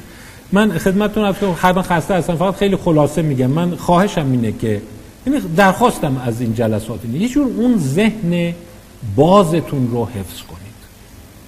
همون مثالی که راجع به منسترویشن زدم. خب یه جور دیدن متفاوته دیگه که اصلا قاعدگی طبیعی چند روزه؟ اصلا قاعدگی طبیعی نداریم. یعنی می‌تونه یه جواب باشه. یا همین مسئله ای که اینقدر عجیب بود که مثلا تو سه ماه اول سال هاکی پلیر به دنیا اومدن مثلا چه ربطی داره؟ به یکی به اون که بگی مسخره کنه حالا چه ربطی داره آقا؟ این چیه؟ مثلا استرولوژی مثلا متولدین ماه فلان اینجوری ان متولد ولی می‌بینی یه جاهای ارتباطای پیدا میشه. پس یه چیزی که خواهشم اینه که این یه درصد تاپ جامعه یک هزارم تاپ جامعه اون ذهن باز خودشون رو نگه دارند و یک تحملی داشته باشند به استراب آنسرتنتی من خیلی از همکارایی که میان بخش روانپزشکی مسترب میشن. چون اینا از background های هوشمند میان و میگن آخه بالاخره نفهمیدیم. شما میگی اینه بعد میگی بعد اینه بعد اصلا نفهمیدیم. آره خیلی چیزا دیگه نمیشه فهمید. uncertainty و بهش میگن need for closure. که بالاخره چی شد؟ بالاخره هوش هست یا نیست؟ جاستانش که بالاخره نداره. ذهن خودتون رو باز نگه دارید creative thinking رو دامن بزنید. و این یکی برخلاف IQ اتفاقا به رشد کمک می‌کنه. یعنی اونایی که به cognitive closure نمی‌رسند. اصطلاحا میگه والا نمی‌دونم. از من هنوزم می‌پرسن که هوش موثره یا تکامل نمی‌دونم. هنوز دارم فکر می‌کنم. اینا رشد بیشتری خواهند کرد. عین اونایی که مفصل اپیفیزشون زود بسته میشه قدشون کوتاه میشه مفصل هر چقدر دیرتر بسته میشه قد بلندتری داره فکرم هم اینجوریه. وقتی شما تو مثلا 20 سالگی به نتیجه میشه ژنتیک ثابت شده بیولوژی هم هست یه ژن هم هست پیدا شده اینه. دیگه فکر کردن رو دور می‌ذارید. ولی ببینید هزاران مسئله است که آدم راجبش فکر کنه. از اینی که کچاپ واقعا چرا مزش عوض نمیشه در صورتی که خردل عوض میشه بگیر. تا اینی که آیا واقعا اینا تو مغز ماست؟ نکنه اینا خطای آماریه. نکنه اینا اجتماعه. نکنه اصلا پوله مثلا خب اون لایه پول دارترن تغذیهشون بهتره یه کارهای دیگه می‌کنن. اینا ذهن باز مهمترین چیزیه که شما باید بهش مسلح باشید. خیلی عالی ممنونم استاد. نکته پایانی میشه گفت از نکات طلایی این صحبت. سخنرانی بود. و اینکه ممنونم از شما و همه دوستانی که در کنار بودن در کنار ما بودن در این همایش. امیدوارم که بهره کافی رو برده باشین. ازتون درخواست دارم. در پایان همایش نظرسنجی برای شما ایمیل میشه که ممنون میشم. جوابش بدین و به ما کمک بکنین در برگزاری بهتر این همایش ها امیدوارم که شاهد حضورتون در همایش های بعدی ما باشیم. همینطور همایش بعدی دوشنبه یکم بهمن ماه خواهد بود. تا اون روز شما رو به خدای بزرگ میسپارم.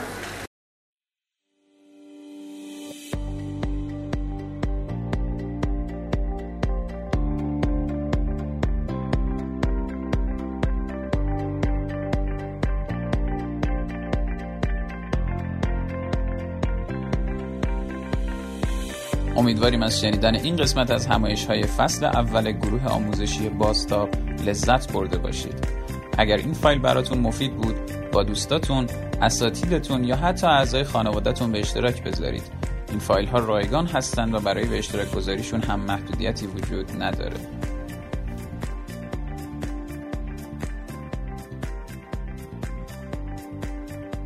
برای ارتباط با ما هم می‌تونین به کانال تلگرام ما به آیدی باستاپ ایژوکیشن یا سایت ما به آدرس www.baztab.education یا صفحه اینستاگرام ما به آدرس bastop.education مراجعه کنین.